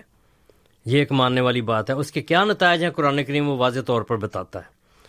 لیکن جب اپنے اپنے وقت کے نبیوں کے زمانے کے لوگ تھے، انہوں نے مکمل طور پر اللہ تعالیٰ کی اطاعت کرتے ہوئے اللہ تعالیٰ کے نمائندہ کو مانا ہے، اپنے وقت کے نبی کو مانا ہے۔ وہ جنتی لوگ ہیں۔ یعنی ظاہری لحاظ سے ان پر یہی فتوا آئے گا، یہی سوچ آئے گی ہر ایک کی۔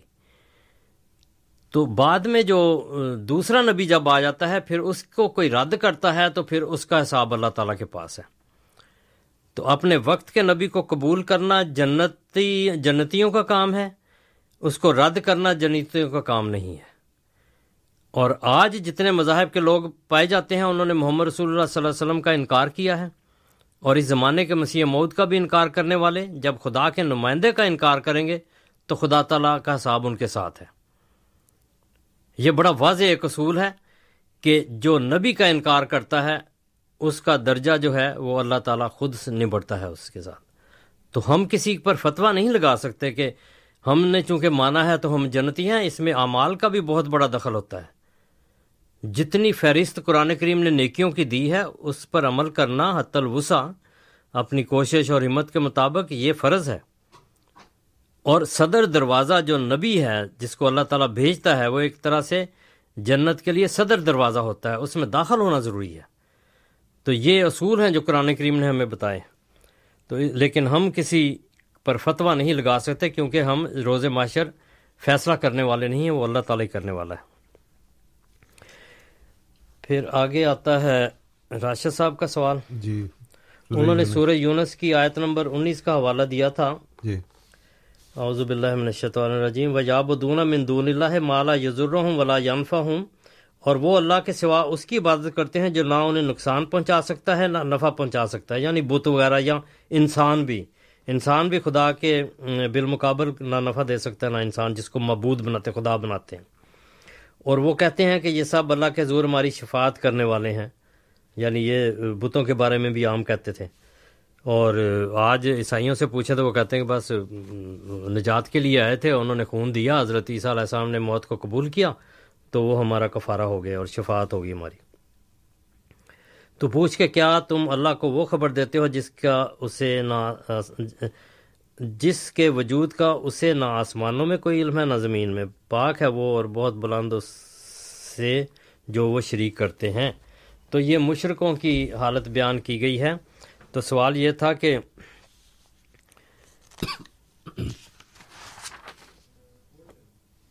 اس میں جو شفاعت کا تصور ہے، اس، یہ آیت اس کا انکار کرتی ہے۔ تو یہ بالکل درست ہے۔ یہ آیت اس کا انکار کرتی ہے۔ انسان کا وقت کے نبی پر ایمان لانا اور نیک اللہ زینہ آمن و عامل الصالحات وقت کے مناسب حال، ضرورت کے مناسب حال، حالات کے مناسب حال، نیک عمل کرنا۔ امام کی آواز کے مناسب حال، عمل کرنا، نیک عمل کرنا۔ وہ انسان کو شفاعت کا حقدار بناتی ہے۔ تو یہ آیت بتوں کی جو بات کرتے ہیں، ان کا رد کرتی ہے، ان کی نہ شفاعت ہے، نہ وہ یہ بت کر سکتے ہیں۔ یہ بڑی واضح حقیقت ہے۔ کئی واقعات اس میں آتے ہیں کہ بت توڑ دیے یا اپنا بت توڑ دیا جو بنایا ہوا تھا کہ تو اپنی حفاظت نہیں کر سکتا، ہماری کیا کرے گا؟ تو کئی واقعات ہیں۔ آٹے کا بت تھا، خود ہی کھا لیا، بھوک لگی تو پھر سوچا کہ یہ مطلب ہے کہ جو اتنا بھی دفاع نہیں اپنا کر سکتا کہ میں اسے کھا گیا ہوں۔ اور پھر بعض یہ بھی سوچ لیتے ہیں کہ ان کو تو ہم نے ہماری فیکٹری میں بنایا ہے، یا ہم نے اپنے ہاتھ سے بنایا ہے، تو یہ ہمیں کیا دے گا؟ تو یہ سوچنے والی باتیں ہیں۔ تو یہ آیت واقعی شفاعت کا انکار کرتی ہے ایسی ہستیوں کے۔ لیکن وہ شفاعت جو رسول کریم صلی اللہ علیہ وسلم کو عطا ہوئی، اور آپ کی وساطت سے بعض اور اللہ کے مقرب بندوں کو، اولیاء اللہ کو عطا ہوئی، وہ بھی اللہ سے دعا کرتے ہیں تو اللہ تعالیٰ قبول کرتا ہے۔ وہ بھی شفاعت کا ایک پہلو ہے۔ اچھا دوسرا آپ نے کہا کہ بہت ساروں سے پوچھا ہے، یہ تو عجیب بات ہے، مجھ سے پوچھ لیتے پہلے ہی، تو میں آپ کو ریفرنس بھی دے دیتا۔ اب میرے پاس اس وقت تو ریفرنس نہیں ہے، لیکن حضرت مسیح السلام نے پیش گوئی کی ہے۔ یہ نزول المسیح میں بھی ہے اور دوسری غالباً حقیقت الوحی میں ہے، دو جگہ اس کا ذکر آتا ہے۔ لیکن قرآن کریم میں کسی جگہ بھی نبوت کے اختتام کا ذکر نہیں آتا۔ تو نبوت خدا تعالیٰ کی رحمت ہے۔ یاستفی من الملا یاستفی من الملائے، من النا، کیا ہے؟ اللہ و یاستفی من النا آیتی بھول گئی ہے مجھے، پھر یہ امین صاحب کہیں گے غلط پڑھتے ہیں۔ واللہ یاستفی من الناس من الملائکت، لو پھر۔ کہ اللہ تعالیٰ فرشتوں میں سے اور لوگوں میں سے نبی رسول اپنے چنتا ہے۔ تو یاستفی جو ہے، یہ مظاہرے کا سیگا ہے، چنتا ہے، چنے گا۔ یہ دونوں معنی اس کے ہوتے ہیں۔ اللہ یستفی من الملائے کا تے روسلن و من الناس، یہ ہے آیت۔ اللہ یستفی من الملائے کا تے روسلن و من الناس۔ تو یہ اللہ تعالیٰ کا واضح اور نمایاں ایک ارشاد ہے۔ تو اس کے مطابق حضرت مسیح محدود علیہ السلاۃ والسلام نے بھی یہ ذکر کیا ہے۔ تو جہاں تک ماضی کا ماضی کا مسئلہ ہے رسول اللہ صلی اللہ علیہ وسلم نے ایک کی پیشگوئی کی ہے جو اس وقت آ چکا ہے۔ پیشگوئیوں کے مطابق حالات کے مطابق نشانیوں کے مطابق۔ تو اس کو قبول کریں۔ باقی جو جس وقت آئے گا وہ اپنی صداقت قرآن کریم کے بیان شدہ اصولوں کے مطابق ثابت کرے گا تو اس کو اس زمانے کے لوگوں کا فرض ہے۔ ہم اپنے فرائض ادا کریں اور اپنے ایمان کی حفاظت کریں اور اس کو قبول کریں۔ اگلا دلچسپ سوال تھا جو میرا خیال آپ نے وہاں سے پڑھا تھا نا؟ جی, جی۔ تمام مسئلے ایک دوسرے کو کافر کہتے ہیں تو مسلمان کو ہاں جی۔ تو واضح ہے مسلمان پھر کوئی بھی نہیں ہے۔ ایک ایک کے مطابق دوسرا، دوسرے کے مطابق تیسرا، تو یہ آپ نے دیکھنا ہے کہ کس طرف جانا ہے۔ اس لیے سب سے محفوظ اور معمون جو راہ ہے وہ اللہ تعالیٰ کے مرسل کی راہ ہے، جس کو اللہ تعالیٰ نے تمام نشانیوں کے ساتھ بھیجا ہے۔ اور اس پر کفر کے فتووں کا بھی ذکر پہلی پیشگوئیوں میں موجود ہے۔ تو دوسروں کا تو آپس میں تکفیر بازی ہے، لیکن اس وجود کے بارے میں تکفیر کا مسئلہ پہلے سے بتا دیا گیا۔ حضرت مجدد الفسانی رحمۃ اللہ علیہ کی پیش گوئی ہے اسی طرح دوسری۔ تو یہ جو اسلام اور کفر کا مسئلہ ہے، یہ ایک فرقہ دوسرے پر دوسرے کا تیسرے۔ تکفیر بازی تو بڑی گاڑی ہوئی ہے، تو اس میں تو کوئی کسی جگہ نہیں ٹھہر سکتا۔ لیکن اصل وہی ہے جو آسمان سے بھیجے ہوئے وجود پر ایمان لانا ہے اور وہی اصل اسلام ہے۔ اور اس کی جماعت کے علاوہ آپ کو اسلام کہیں ملے گا بھی نہیں۔ رسومات ہیں اور مختلف بدعات ہیں جن پر بہت تشدد کے ساتھ عمل کیا جاتا ہے اور رسول اللہ صلی اللہ علیہ وسلم سے وہ دور ہیں۔ اور اس میں ایک اور نسخہ میں آپ کو بتا دوں، اگر اس سے بچنا ہے، اگر آپ اس کو تسلیم کریں تو۔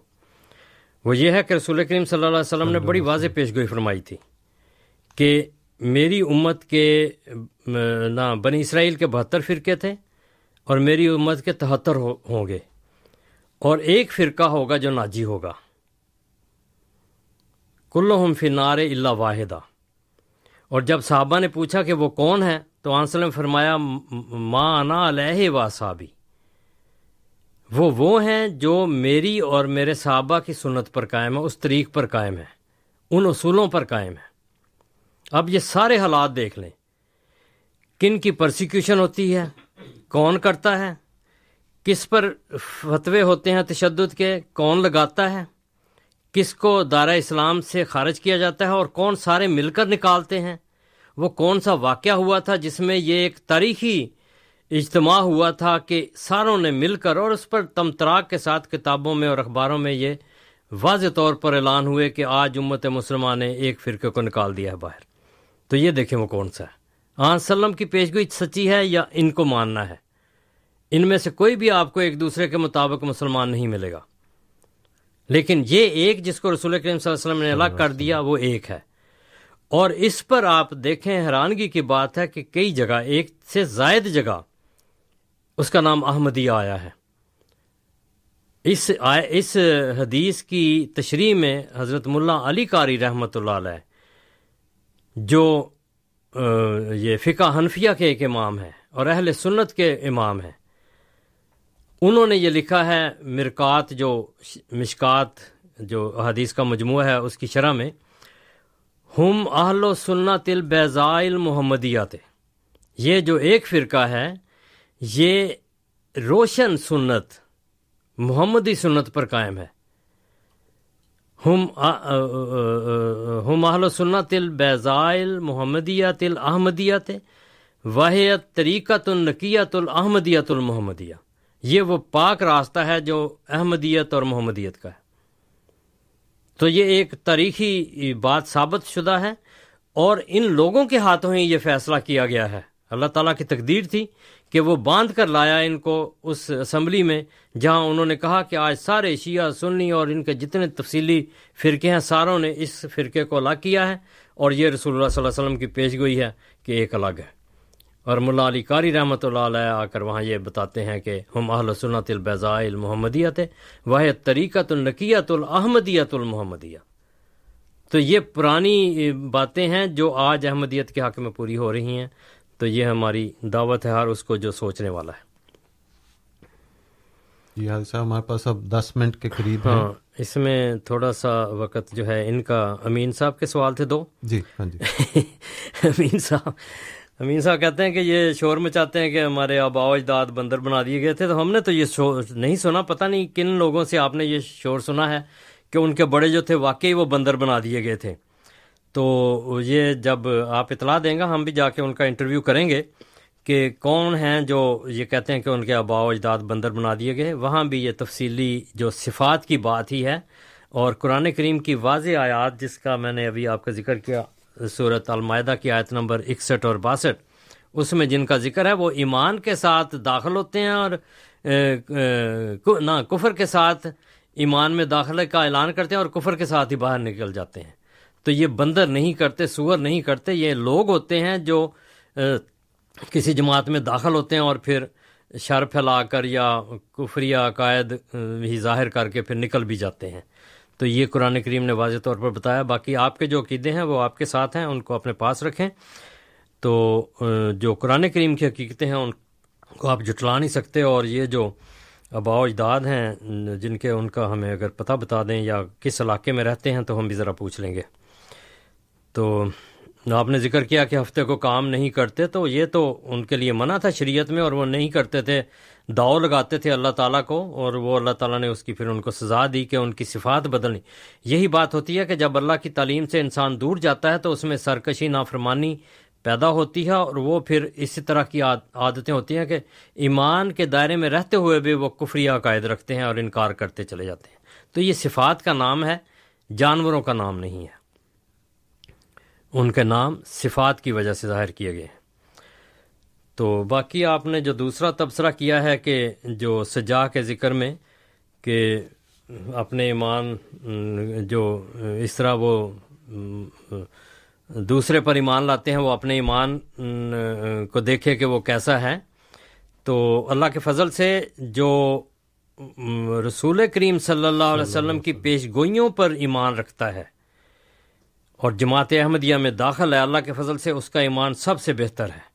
اس کے ایمان کی بنیاد، اس کے عقائد کی بنیاد قرآن کریم اور رسول اللہ صلی اللہ علیہ وسلم کی ہے۔ آپ کے فرمودات پر اس کی بنیاد ہے۔ اور دوسری بدتوں سے اور ارد گرد کے حاشیہ آرائی سے یہ دین پاک ہے جو حضرت مسیح محدود السلاۃ والسلام لے کر آئے ہیں۔ آپ نے پندرہ سو سال پہلے کے ایمان پر جماعت احمدیہ کو منسلک کیا ہے اس کے ساتھ باندھا ہے۔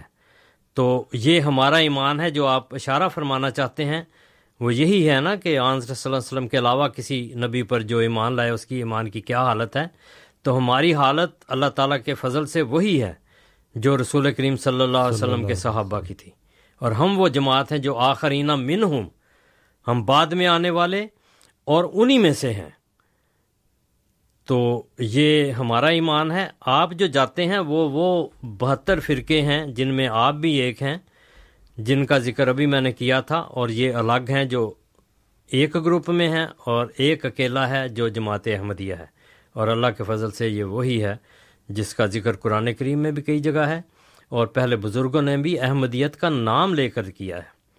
تو یہ مجدد الف سالی رحمۃ اللہ علیہ نے بھی کہا کہ پھر وہ جب حقیقت عیسویت خانہ کعبہ سے مدغ، حقیقت کعبہ سے اور حقیقت محمدیہ میں مدغم ہوگی، تو وہ حقیقت احمدیت میں بدل جائے گی۔ تو یہ وہ حقیقت احمدیت ہے جو اللہ کے فضل سے ساری دنیا میں محمد رسول اللہ صلی اللہ علیہ وسلم کے پیغام کو، آپ کے دین کو نافذ کر رہی ہے اللہ کے فضل سے۔